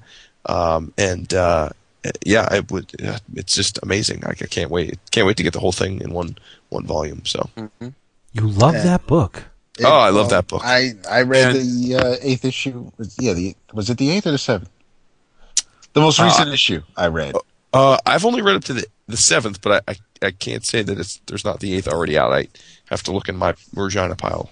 when when Young Avengers and Runaways were were coming out, and you know, kind of kind of early and all of that, I felt like, oh man, Marvel, they they really get it right now. And you know, whether it's you know, I'm not going I'm not talking about the business side of it. I'm talking about creatively. It's like, wow, new characters that we can get to know and sink our teeth into. And Young Avengers, it's I mean, over what six years now, we've got about 15 issues or so. So I want to see more of that, and I, I wish that, that Heinberg was able to to spend more time writing them because I really like it when he does. Look at you pushing the Marvel. It's good. That's series. Nice. That's it. nice. I thought it was a really strong year for uh, limited series. Uh, my favorites were American Vampire, Survival of the Fittest, Yes, sir. Mr. Scott Snyder and Sean Murphy. What a pretty What- book what? that is. Oh boy. Uh, in second place, I have Crossed Psychopath by David Lapham. Mm. Love that and book. I do. I eat it up, so to speak. No pun intended. And uh, Raulo Caceres from Avatar. And my winner, another Avatar book, a book which would have garn uh, would have gotten my Comic of the Year award had the one I voted for and not been published. Uh, it is the story of the Madonna, the Madonna, the Madonna of R'lyeh, the poor nymphomaniac, blessed and cursed agent Brears. It was written by Alan Moore and it's drawn by Jacen Burrows. Neonomicon. Wow, that's a series. Uh, shocked the piss out of me. And contrary to Jason, I thought it, the last issue was friggin' terrifying. Just a, a great, creepy, tip of the hat to Lovecraft, and uh, as is with Alan Moore, it not only works as fiction, but it's part documentary too. There are a lot of events and uh, character viewpoints that were shared by Mr. Lovecraft, so uh, it straddles a couple of worlds, which is very fitting, right? Because that's part of the story. There you go. Leave it to Alan Moore. How you couldn't year. vote for him for as best writer is like, whoo, what the hell's wrong with you? Uh, okay, so uh, so I guess Chris wants to get going. no, no. It's, I mean, we've we've talked about it. It's it's creepy. It's it's it's a really pretty book. It uh, uh, it plays on some. Uh, you know, it's a period piece, so you know, obviously Snyder has got you know an affinity for uh, you know uh, the Depression era America because he's done it in American Vampire. He's doing it in in Severed. It's it's obviously a, a period of time that he's interested in. He hits the notes really well in it. Not that I was alive during the Depression, but it feels authentic. And uh, and this is just a uh, And it takes uh, place in you know- Chicago, and it definitely feels that way when we're there. Uh, yeah, it it feel it feels like involved. like that part of Chicago uh, or that era of Chicago. Mhm. You know, uh, what it reminds me of is, uh, did you guys um, uh, watch uh, Something Wicked This Way Comes? Yes, Uh, years ago, but not recently. yeah, it, that's uh, J- the Jason Robards one. Oh, yeah, yeah, yeah. That's the one I saw. That's what Severed feel. It has that atmosphere. Oh, that's a good point. So get that. Yeah, that's Yeah, a- well done. Friggin' merry-go-round. Yeah. Oh, Oh my god, it's crazy, right? Yeah. Now, do you guys think? uh, Do you guys think that uh, those teeth are like ground that way, or do you think he's some kind of like mutate that's got those teeth? no, I think, I- he, I filed, they're- I think he filed them down. Yeah, I, I thought the other way in the beginning of the series, but then the last issue, I felt like the the close ups of him made it look right, like he grinds him down. But Yeah, either no. way, it's freaking It's crazy. D, D. It's creepy. Schneider. There you go. All right, I'm up. Look at this. No, you're not. Dude. Oh, you're. Oh, jeez, David didn't. My oh, go ahead. God, Come man. on now, what son. the hell? This I'm is too the eager. Award show? I Especially because I see who his winner is, and I want him to talk about it. The uh, the the the answer you're looking for, Jason, is Tuft. Scott Tuft. Thank you, sir. You're welcome. Scott Center and Scott and Tuft. and yes, and, and as we've talked about the the uh, the writing on Severed, it it definitely the art has to also be acknowledged because I mean Sure. whether whether it's the cars or or his his violin or it's just the clothing, everything just looks feels real good. on It display. feels it feels of that era. Yes, exactly. Um, my uh, my favorite limited series, as you know, to to make Vince laugh and say I knew it. Uh, my runner up, really, the only one I kind of had for limited series for this year was uh, Who is Jake Ellis, but, but but then it finished, so I couldn't. I, you that. know, we're gonna with have you, to, buddy. let, let's let's debate that next week. Wait, I, wait, wait, I wait, didn't have a problem with the ending. what, what'd you say, Jason? I said I'm with you, buddy. We were, we were. You we notice were hasn't been making my runners up either. Yeah, no, dude, we, we were simpatico throughout the entire. Yeah, what? Let's talk about that next week. 'cause I Yeah. was okay with it. Can we do I the, read- the 11 of clunkers next week? I, I read it. In, I read it all in one That's sitting good. though. I was so- drinking it, just taking a drink though. You made me choke. I'm sorry. because I love it. Uh, my my winner this year is something I talked about very very recently in our uh, in your travels. My my winner is uh, Legion of Monsters. yes. Wow, that's a yeah, good choice.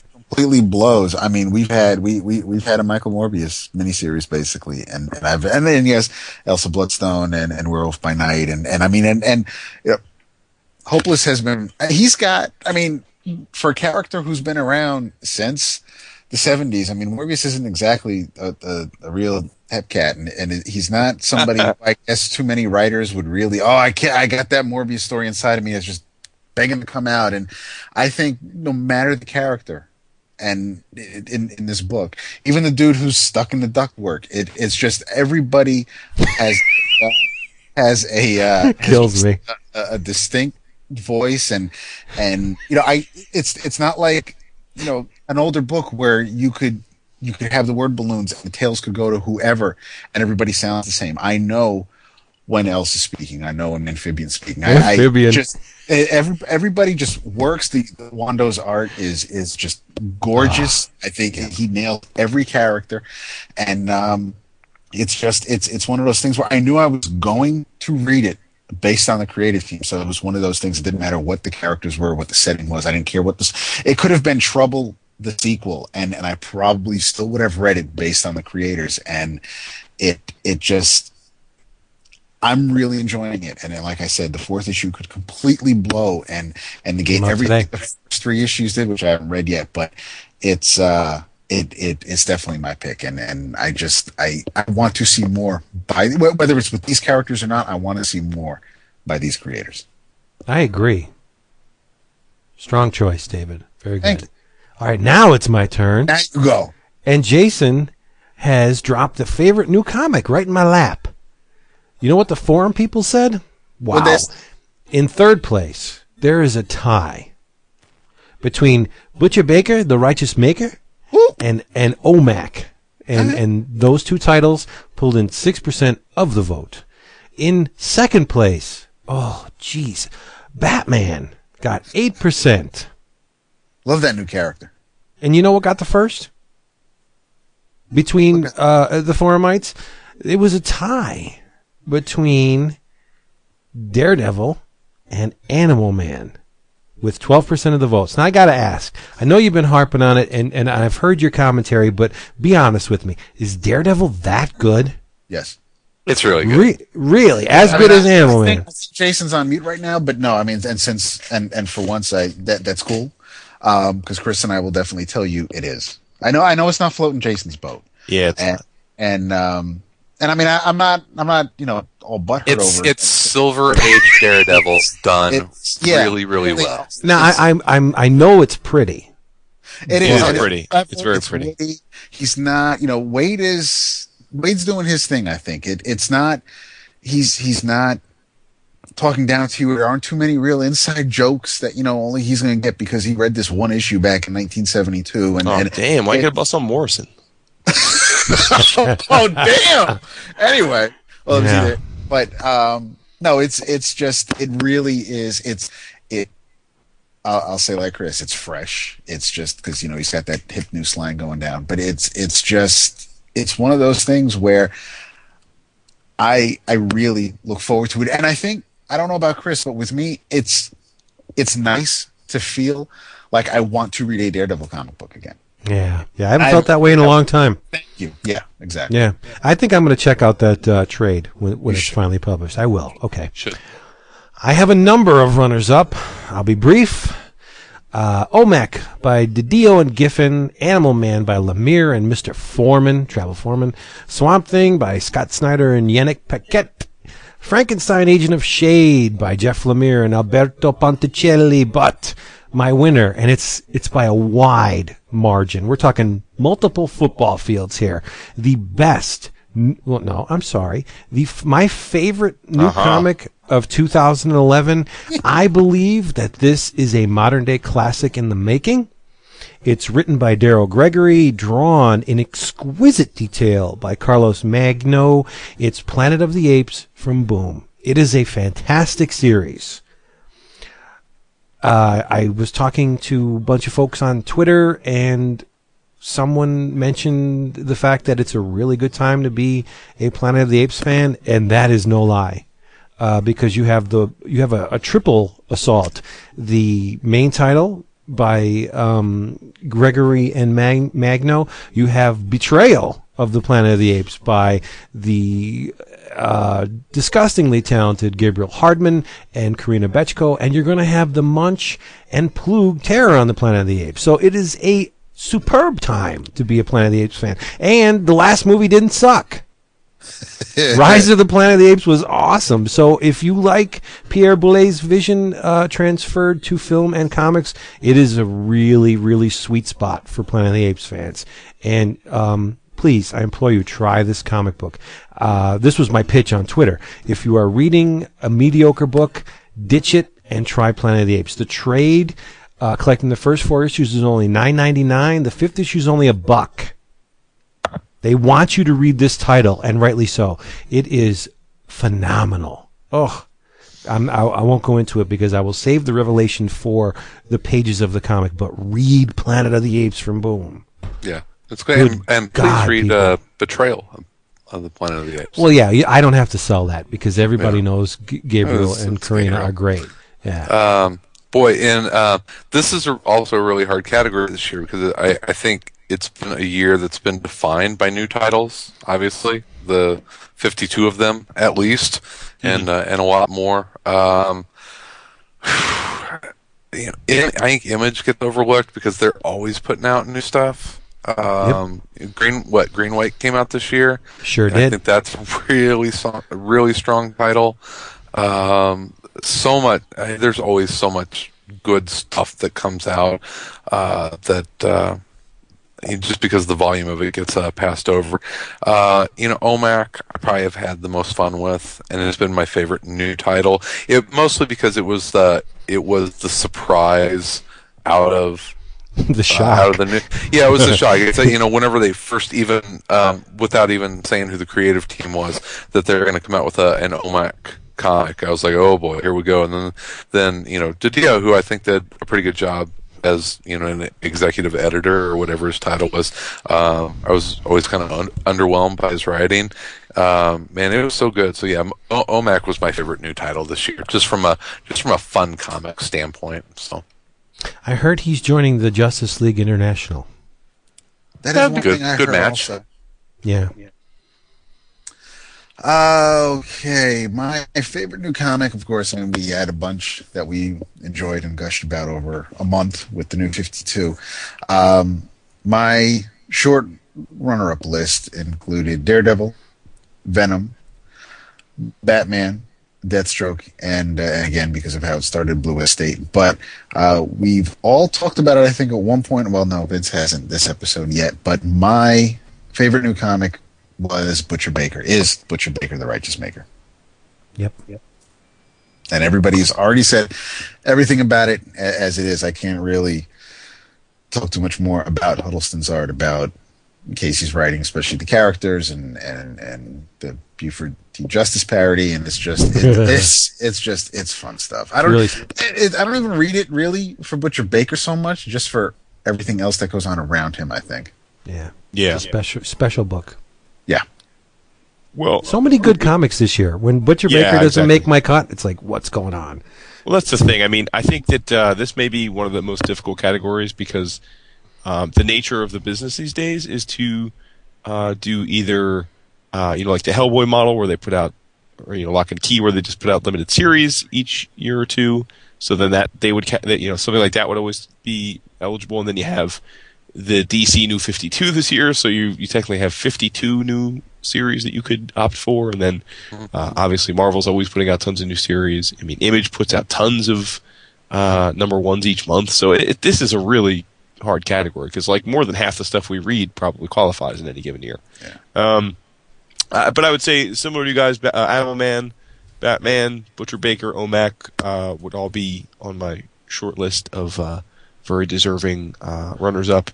Uh, but for me, I um, I went with another uh, canceled before its time series, uh, Alpha Flight by Oh, Greg Pak yeah, and Fred Van. Lente with uh, with art by Dale Eaglesham. Um, this was a a mini turned into an ongoing, uh, and then canceled and stealthily turned back into a mini. Um, but you know, look, I am a huge Alpha Flight fan, in as much as I went around and got an Alpha Flight jam piece made at New York Comic Con. Um, it's been a long while though since I think uh, the the characters have, in their own book at least, have have really been done justice. Um, and I, we finally got back to a point where the the core original team that that those of us that read the original John Byrne stuff came to love were all back. Uh, and uh, you know, Pak and, and Van Lente are an awesome writing tandem. They work really well together. Um, I'd love to actually talk to them about their process at some point. Um, now that I think about it, just just how they handle that, right? Co-writing duties, because they do that a lot. But um, uh, but it just I just thought it was terrific. I thought E- Eaglesham's you know classic style works great on a team book. Um, and uh, you know, outside of maybe a few issues that were f- pulled forcibly into the Fear itself little world, I thought the the thing was rich. I mean, the the villains were classic villains. You know, Master of the World, all that sort of stuff. So uh, I just thought it was terrific, and uh, I'm gonna miss it. You know, it was another book that I guess sales would dictate it deserved to be canceled. Um, you know, there weren't enough people out there buying it, but uh, but I certainly think it wasn't canceled for any lack of quality. That's for sure. Yep. All right, Christopher, you are up. Oh, I am. Um, so this is a big one. Uh, this is our favorite ongoing. So, um, which as we talked about with like Alpha Flight and and uh, uh, OMAC and you know what is an ongoing because they can all become miniseries pretty quickly. Um, so, uh, third place, and as you can imagine, the the percentages are going to be pretty low on this because um, the stuff we read are ongoings. Uh, it was a tie with 5.9%, and uh, that was between Scalped and Walking Dead. So two pretty pretty sweet titles there. Uh, coming in second. Um, was also a tie at 6.9% was Amazing Spider-Man and Uncanny X-Force. Uh, and the, uh, I guess you can call it runaway with uh, 11.8% of the forum vote was uh, was Batman, the uh, the Scott Snyder, uh, Greg Capullo Batman. So Papi Capullo. hmm And uh, what did I pick as my favorite ongoing? Uh, yeah, you know, it's kind of a boring pick for me. Um, because I still look forward to it so darn much. Um, Locke and Key just continues to be um, every. I don't know if there's been a bad issue of it. Um, it's hard to call it an ongoing because you know it is a finite series, and uh, and their publishing schedule hasn't been um, too brisk this year. But uh, it was about the only place that I could squeeze it in to, to talk about it a little bit. Um, really looking forward to uh, the end game here. I I think they've got about maybe ten issues left. Sounds about right. So um, we'll get in and wrap up the story. So Locke and Key. Ah, man, I uh, I just realized that yeah, this was as I, as when I was doing my uh, the last of my voting today after finally getting everybody down, I see that I left this one blank, but the one I wrote down while I was at work, this is actually again matching up with um, with Vince. I, I think out of even though I've been giving the the new Fifty Two, I guess not. They've all been kind of getting off the list because it was short for them with only the four issues within the year. Um, I, I I'm gonna have to go with Batman on this one just because I'm it's stunned. Holy Wow. shit! I I thought for sure you were going to say Amazing Spider-Man. Me too. Me too. And there was just i mean I, I don't know it's it's because i know i, I guess and after reading so many in, in one fell swoop I, I know what to expect with with spider-man. So i mean it's not like there's really not much going that's going to happen. That that Slott's going to write or even in the, the the recent issue that that Waid wrote. I know what i'm going to get with spider-man but with batman because I can go for long periods of time without reading a Batman story, and I read very little of, of Dick and in the cowl, and and you know I was in on the ground floor with what Snyder and and and Papa Capullo are doing. I I love it, Pop. it, it, it is so good. it really is. Yeah. I think I think right now it is. I mean, if if, if you had to push baby in a corner, I, I would have to say that my my favorite ongoing right now is is Batman. Oh, That's nobody puts awesome. Bats in the corner. That's nobody puts Dap in the corner. so. Shut up. Uh, yeah, I mean, this is again one of those. I mean, we're getting to the big categories here. I mean, favorite ongoing. That's a lot of books. Um, yeah. uh, certainly, some of the winners of my genre would fit into this as runners up. Um, Uncanny X Force, Sweet Tooth. Uh, I do think Batman and Fables would uh, have to get mentions from me. Uh, but uh, the winner for me, uh, again, this is a as we've said many times, this is a big year for Scott Snyder, and um, my favorite ongoing series is without question American Vampire. Uh, it's Ooh. it's the book I, I most anticipate each month. Uh, it's the one I've yet to be disappointed in in any issue. Uh, the plot, the artwork, um, and and and I think most impressively, it's in a genre that is, uh, let's be honest, uh, pretty played out uh, right now. I mean, there's there's a, a ton of vampire novels, books, movies out there. It's it's certainly a, a meme uh, these days, and uh, and was really I think at the height because of Twilight when this book was launched, and uh, and and Snyder managed to step outside of the of the uh, of the the noisy milieu of, of vampire focused stuff and and and and shine. And so um, so I, I I love this book like you read about. So go read it. Testament to his skill as a writer. If you can make vampires work these days, you're damn good. Yeah. Yeah. Favorite ongoing. Uh, nods to. Here it is, Jason. Fables by Bill Willingham, Mark Buckingham, Steve Leialoha, and others. Uh, Erik Larsen and company, Savage Dragon. Always entertaining, always uh, a cut above. But my favorite regularly published title is Snyder and Papi Capullo's ongoing Batman saga. I just love it. I'm so giddy that I can say Batman is appealing to me again. Yeah. Mostly, uh, I mean, let's be honest. Go back Mostly, and read due, the detective stuff if you haven't, man. meh, mostly due to uh, Papi Capullo because I, I just love that man's artwork. But I have to admit, Snyder is telling a very compelling tale, introducing new antagonists, the the, the owls. That's that's great. I mean, it's it's a, not only a new villain, but it's one that goes back many, many, many years in Gotham. I mean, they knew, of course, to, according to Bruce Wayne, he knew about them, but he never considered them a threat. But now, watch out, they are, and it's just a fun, very intriguing book. It's dark. Um, it's Greg Capullo. I love it. Batman. Eh, That's Greg Capullo. yes, Papi Capullo. Very nice. So uh, next up is David, my brother. With our favorite original graphic novel, and, and Aw, yeah. I'll, I'll thank Jason for uh, throwing this my way. Um, the forum, they uh, well, that, Where that's, can wait a minute? Where can people find our forum? We haven't told them. that's Who the hell yeah, knows? so they can get in on all this With sweet SOPA, they probably can't. Oh, that's funny. nicely done.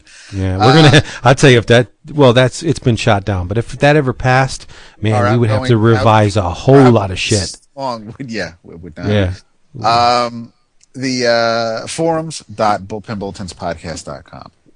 There it is. Uh, let's see. The forum voted. There was a tie in um, for third place.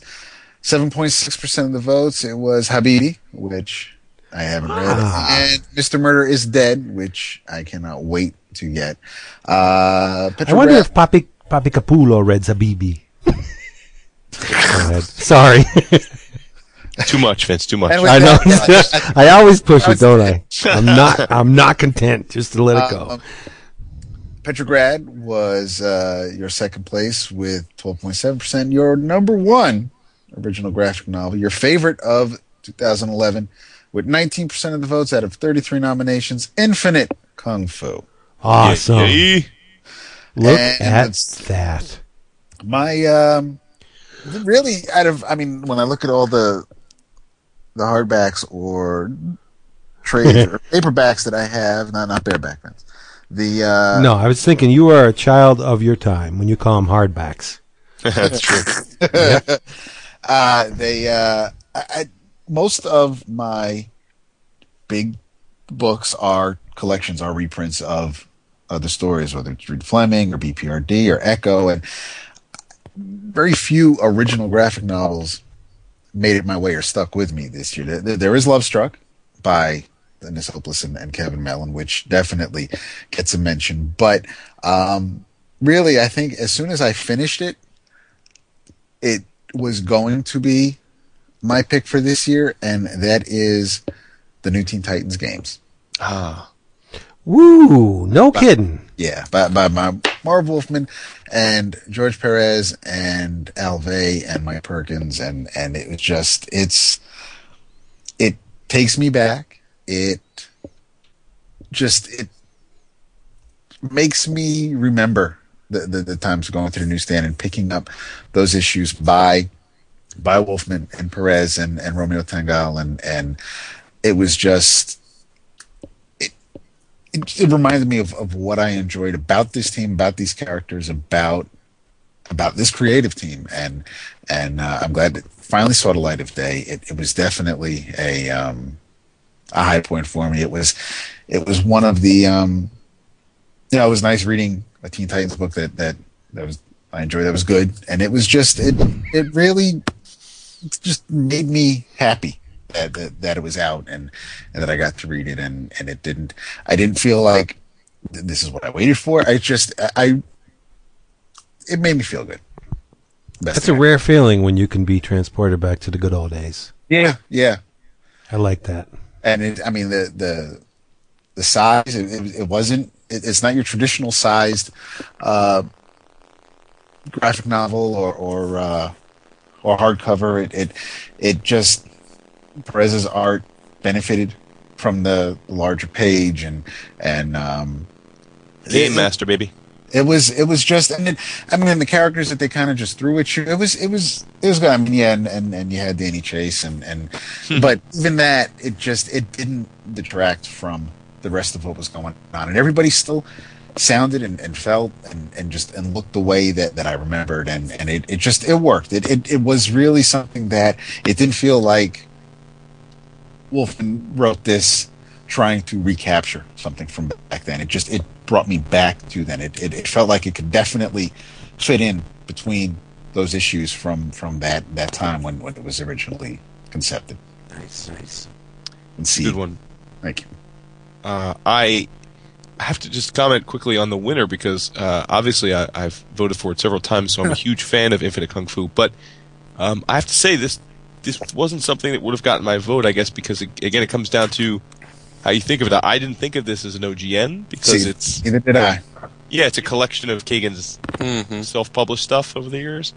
Um, but I totally get how you know people would have thought of it as an OGN because this is the first time most of it has been widely available in print. So um, I'm happy to see it win. Don't get me wrong. I just it, but it wasn't my choice because I didn't think of it as an OGN.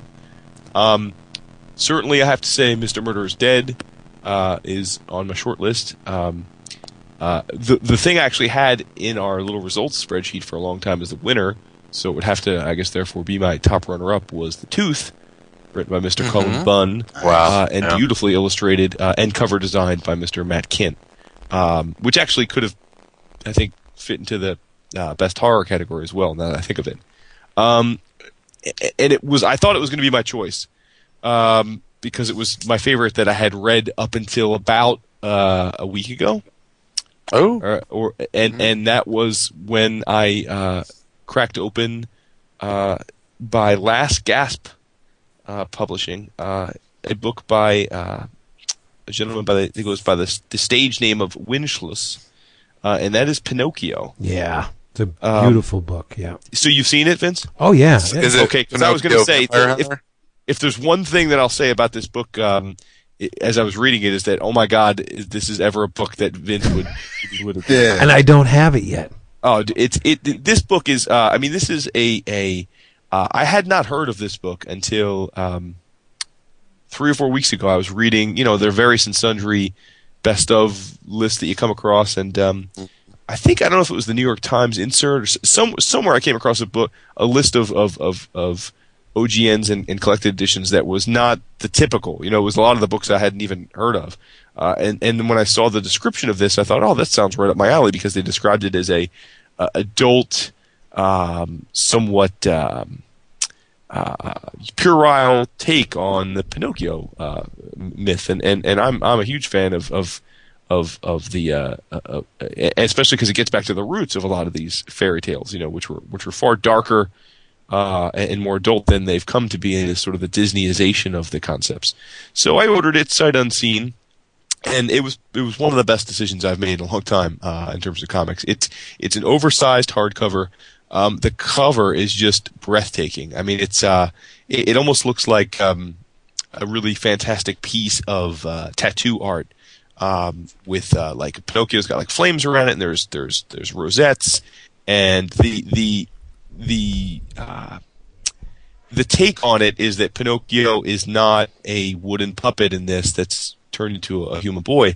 He is a uh, a robot, a little robot. Um, that uh, Geppetto is a like a New York based uh, uh, inventor. He invents Pinocchio as a war machine and hopes to sell Pinocchio as the prototype to the, to the cool. military. Um, and and what's fascinating about the way that Winshluss handles this is that, Pin, uh, first of all, it's it's uh, primarily um, uh, uh, there's no word there's no word balloons in the majority of the book.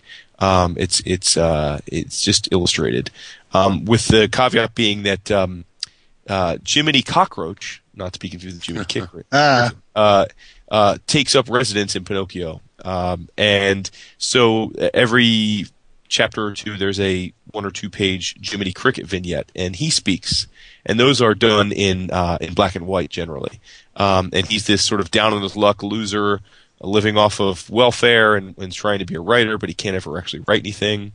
Um, but the main narrative, um, it, for those that are familiar with the Pinocchio story, uh, there's a lot of the same beats. There's Geppetto. There's the there is the Pinocchio. There is of course the uh, you know there is the uh, the the the beggars. There's the the evil character who you know turns little boys into in the Disney movie they turned him into donkeys. In this they they turn them into werewolves.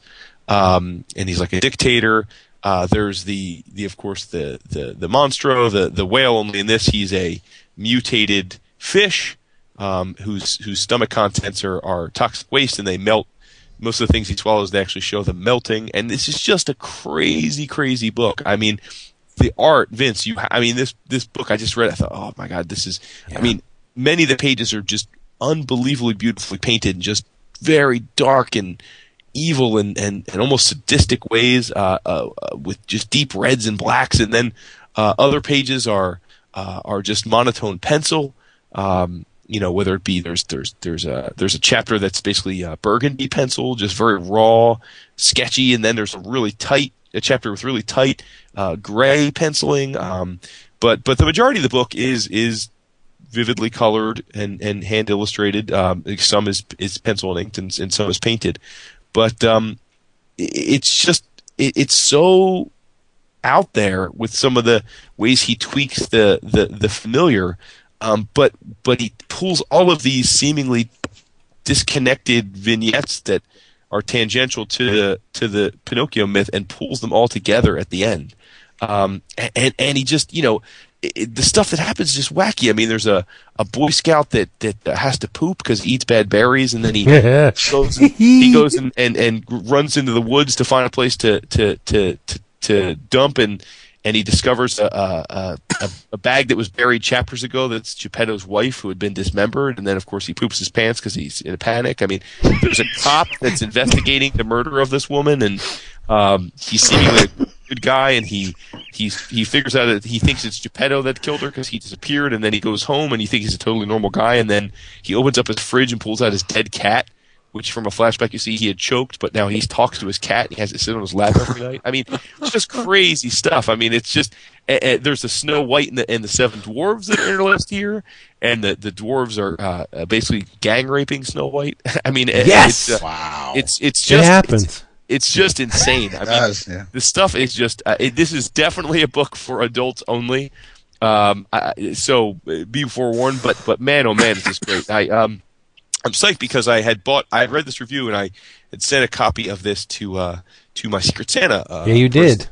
And uh, and he, he wrote me back saying, "Man, this is awesome." I had, and so I bought a copy for myself shortly thereafter, and uh, and boy, am I glad I did. This, this book is just, believe me, uh, I, I almost wish I hadn't been. To, I'm not talking about the book on the award show because I mean this is one of those ones where, put it this way, if Vince was the first one who read this book, we would have gotten an hour and a half long soliloquy from him. About Guess it. what I that, just that did. remi- that reminds me, real quick. I uh, I meant to um, send out a thank you earlier. Um, is from the forum who's been Sure. Sending all of us some uh, some pretty some pretty cool stuff. Uh, sent me the entire uh, series of Shadow Man by Garth Ennis and Ashley Wood. Oh, that's really good. Yeah. Yeah, I haven't read it. I Acclaim didn't even comics, know it right? existed. So, um, so dude, thank you so much. I cannot wait to, to read it. So hopefully, uh, hopefully I'll be able to uh, reprioritize some reading and get to it. Awesome. So it was Jason, awesome. Jason, And guess I- what I just did? What? I ordered the bitch. Nice, yeah, dude. I mean, there's a penguin suicide bomber in here. Uh, there's a one-eyed automaton that uh, ends up escaping a factory. Dude, you, and, you had me at poop. yeah, it was Yeah, yeah. like, and then it, and then it jumps into the eye socket of a of a of a of a blind guy and becomes like a symbiote. I mean, it's just Nice. cra- and and I know all this stuff sounds out there, but it really does all tie tightly into one narrative that makes perfect sense, and that's the impressive thing. But but before I I, I finish up on this, the, the thing I want to say is that um in dis- in in doing research about this book after I finished it um. I- I didn't realize. I thought this was an an OGN that was uh, created this year, but in fact, I- I'm wrong. It was an OGN uh, released and translated to English this year. But in fact, this was, uh, which I should have guessed because he's French. This was a French book uh, that was published in 2009 in the exact same form, save that, save for obviously the, the language uh, being different.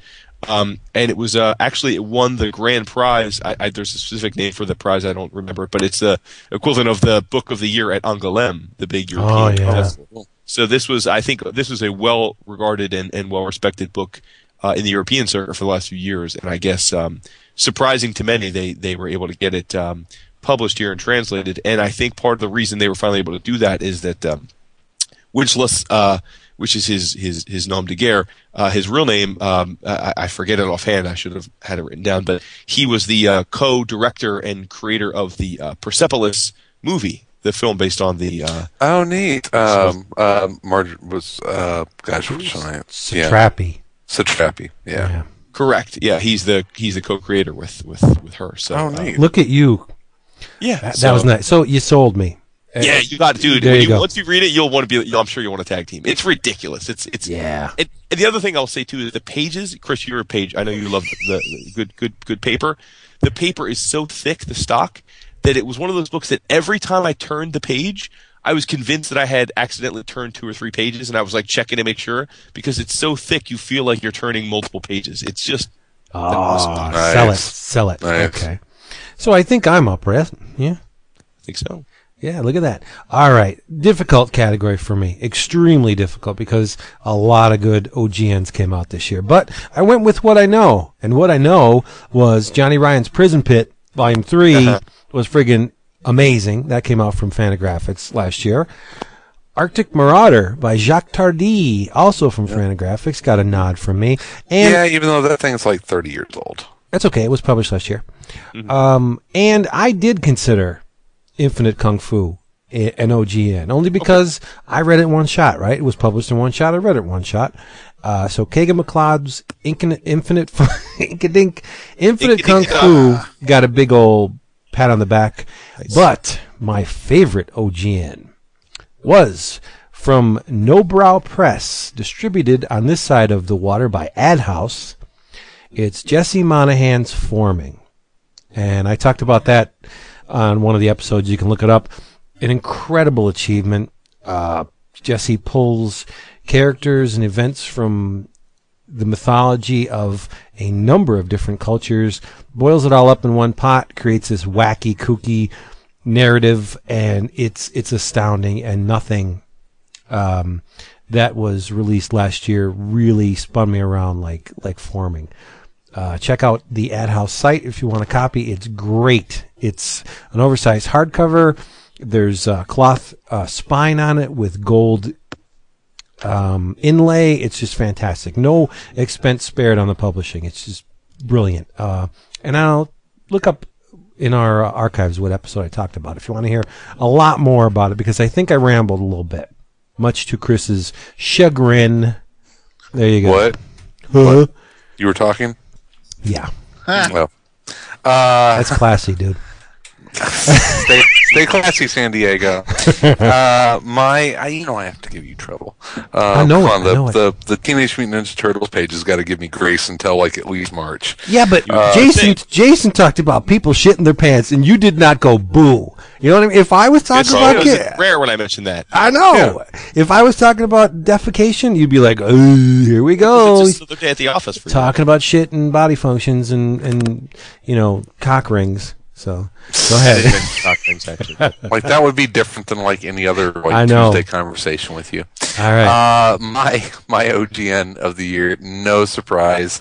Uh, I've uh, talked and talked and talked about it. I can't find my damn copy. It's not on my bookshelf, so uh, I've probably loaned it out. But it is uh, uh, from Archaia. It is Mr. Murder is Dead. Um, the Nice. reason yeah, you talked about that. the reason I it. picked it is not just because it's beautiful, not just because it's a great story, not just because the production values go above and beyond what what most publishers, especially the big two, do in most of their um, most of their hardcovers.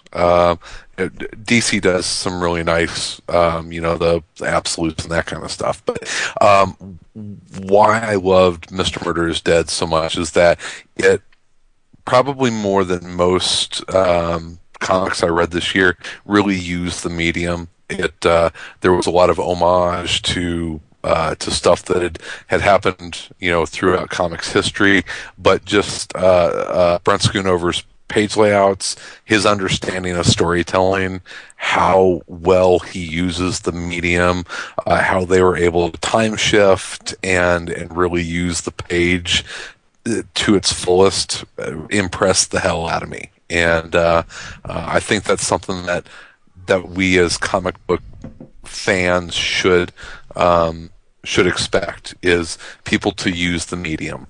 It's uh, it doesn't get used enough, and uh, uh, Mr. Murder is Dead was uh, just a book that hit on every cylinder for me. Nice. That is good.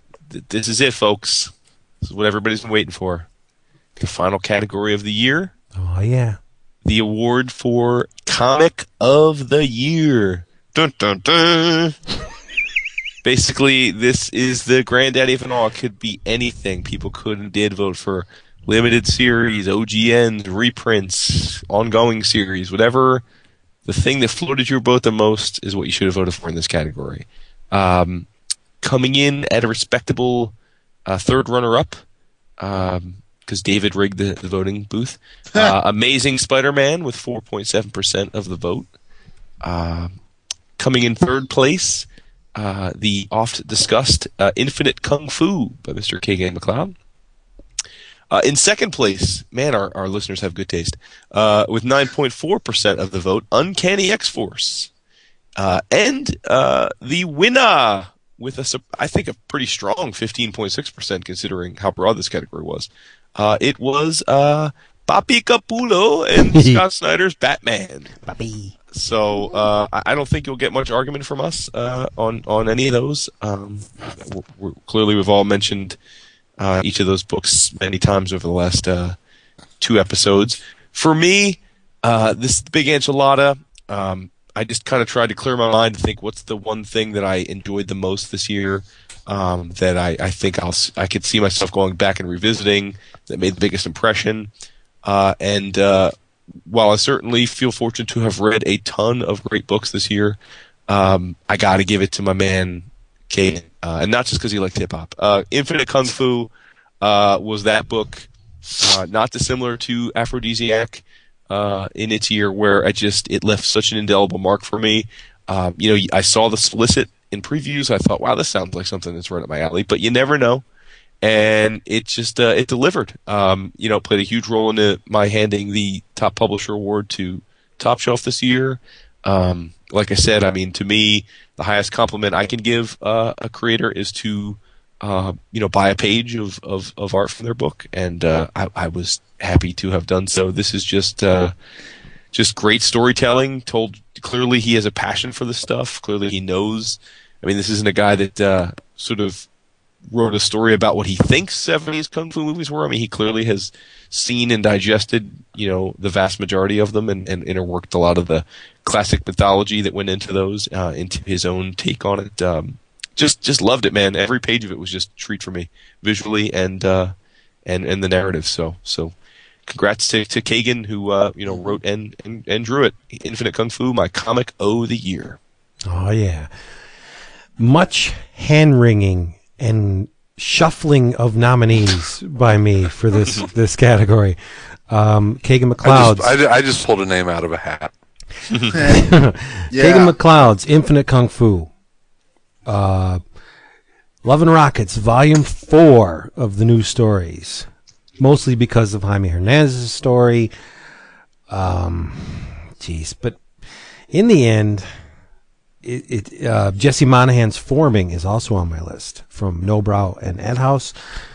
In the end, I had to go with the one that presented us with previously unseen work from Jack Kirby, Wally Wood, Herb Trimpe, Art Spiegelman.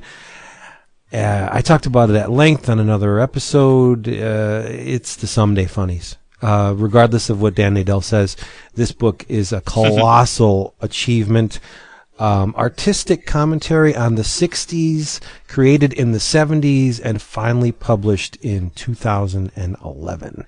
It's been a long journey and uh, I'm glad to finally see the project come to fruition. It, it's just an incredible book from Abrams Comic Arts. Uh, you need to own it if you're a comic book fan.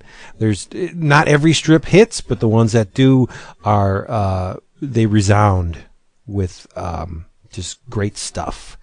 So get it. Um, yeah, I'm tired. Yeah. uh, some some someday funnies. Who's up next? Oh, it's me. Um, my favorite book. Uh, talked about it um, last week, and it was my favorite single issue, and it uh, was my favorite uh, comic of the year, and that's Alan Moore and Kevin O'Neill's uh, League of Extraordinary Gentlemen, 1969. Yeah, I should have had that on my list too. It's uh, those guys. Those guys make pretty much um perfect comics, and uh, and it was it was great. I loved every second of it, and and and there's also a certain um, level of anticipation that goes into it. So Yeah. so, and uh, that was certainly anticipated by me. So Alan had you under his spell, so to speak. very much so. Mhm. There you go. See, I, I, I guess I looked at this category a little different than than you guys because Chris picked the book he, he talked about throughout most of the year since it came out, and and Jason had had Infinite Kung Fu, which is pretty much I know it from one fell fell swoop of a collection, and and and of course Vince's anthology. But I, since this wasn't my favorite ongoing, uh, my comic of the year, as Vince will probably guess, is is Amazing Spider-Man. There it is. There, it You knew it was coming. You know it was Yep. coming. It was, um, Amazing Spider-Man. had had I not fallen behind on Uncanny X Force or uh, or even American Vampire, it, it probably would have been a closer race. But um, I would have to really do some heavy nitpicking if if I wanted to dig out a bad issue from from the past year, and uh, and it just it was consistently and uh, one of the better comics I, I read throughout the year. So it it isn't.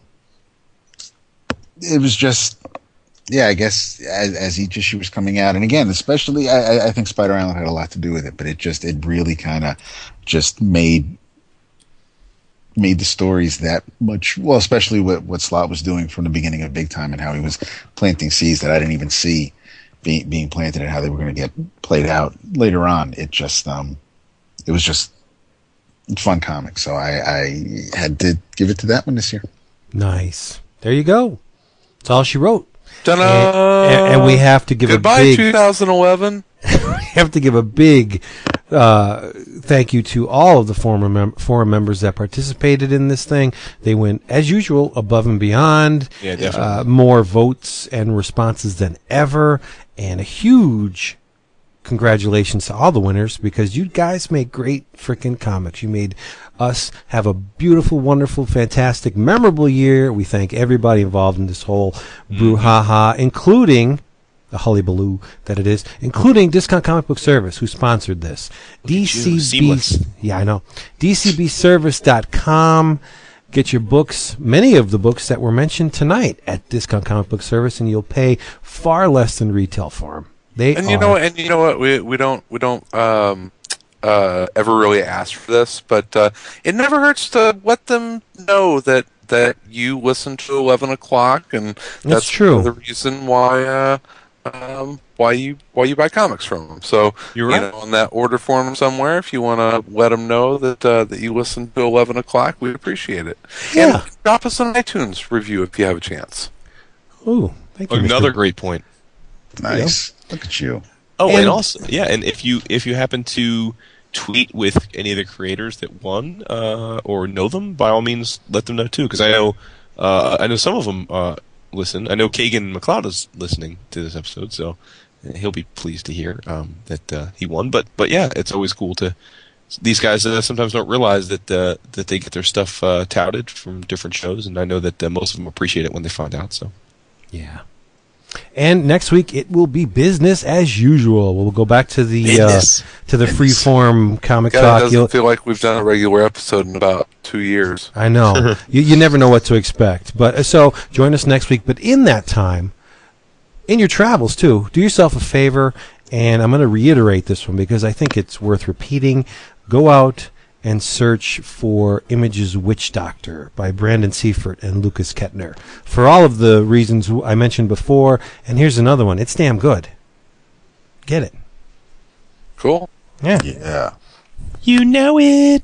Uh, uh, yeah, go get uh, the um, uh, like a sniper lining up a shot, so you can listen in next week and agree with us how often is how awesome it is. You're right. Uh, well, uh, because we're getting late and and and Chris has Long a in the plane to catch. I'll um I'll save my thank yous to to Chris and Dan for next week. Uh, but Yeah, I have thank yous too that, Yeah. for next week, right? Um, but first, to Jason, um, I believe you were looking for the name Vincent uh, Paronnaud, Yes, sir. and I know that because I just ordered it off my Kindle Fire. Look at you, So badass. Pinocchio. Oh, it's available on the Kindle, or, or I can No, no, download no, it. no, no. I just I no I. I had the Kindle near me instead of using the computer. I Oh, just- okay. just I was ordered like, it through. No, I no, it, it's it's not available to be to be read on on the Fire. Um, Probably a good thing. yeah, I think so. I want to feel that paper. That's right. The um, like Vince again. I'll I'll I'll tout a, an image book, which is the fifth issue. I guess will be out within the next few weeks. The fourth issue came out, I think, last week, but uh, by Joshua Hale Fialkov and pencils by Brent Peeples, inks by Nick Nix. The fifth issue will be it. I guess it's going on hiatus. They want to see how well the trade does, but this is the last of the greats and it's an interesting title. Um, when I've read the first issue, I'm glad there's because there's some some of uh, some of the figures and, and, and some of the backgrounds things just a little looked a little um lines were thick. It, it wasn't as as I guess clean or as, as detailed as as um as it's been since Nix has been inking um, Brent, but the I won't go into the whole thing right now, but I said it's it, fourth issue. No, because I mean, no, because Jason still has to go, and like I said, I mean, we can go into it if, if anybody else reads it before next week, or or you Yeah, know, there's always next week. we can we'll tag be- team on it. But it's we'll be it's back. it's pretty interesting. There is there's boobies for Vince, Nice. and I uh, do love and, the boobies. and and there's um there's some sodomy for Vince. So you're all set with, with this title, dude. What's that about sodomy? It's, uh, So there, yeah. So in any case, um, there's that. But it's it's. I I wasn't sure. If. I, I was going to after the first issue. I wasn't really sure if because there wasn't any big surprise when I got to the end of the, uh, the the last page of the first issue, but.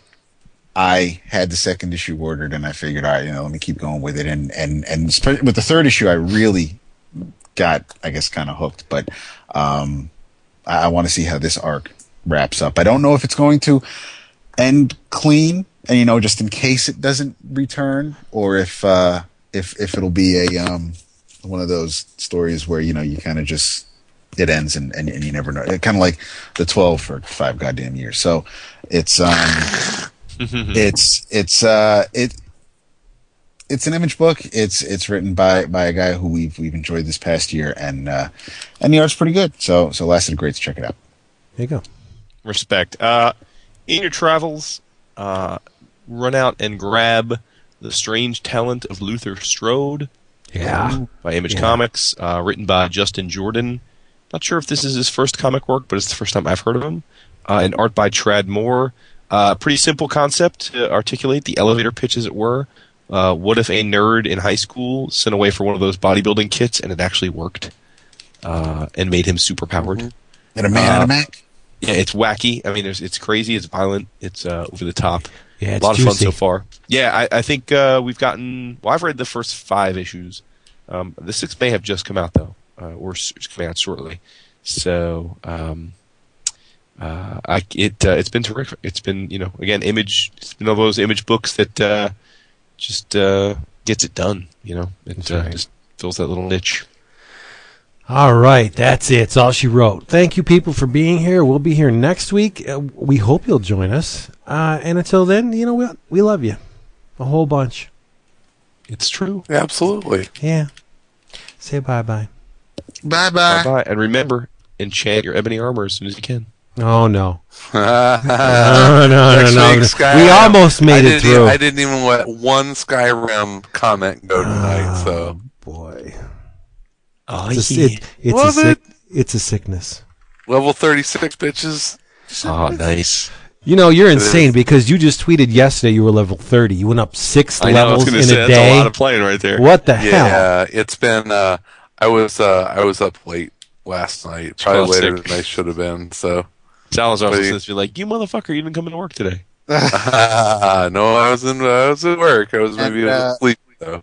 And and and for people who want to use their TV for something other than playing games, you can all rejoice because Justified is back, bitches. Oh, I cannot wait. Yeah, it's sitting up in the DVR. I mean, go Ooh, it is now. awesome. You need to watch it. Yes. Oh, Yeah, the first the first episode was outstanding. Yeah, it was. It was. sweet. There you go. Yeah, enjoyed every second of it. What the, what the hell have I become when someone mentions sodomy and automatically it's like, yeah, Vince would really like that. You giggle. I know. I, I, whatever. I have to Hey. be honest. The the scene where the little boy, the scout pooped his pants, uh, and the scene with Snow White being uh, Gang raped, gang raped uh, were the ones I thought this is a book for me. I don't blame. That pleases me to no end. Thank you. All right. See you guys back All right, next guys. week. Love you. Later. Bye.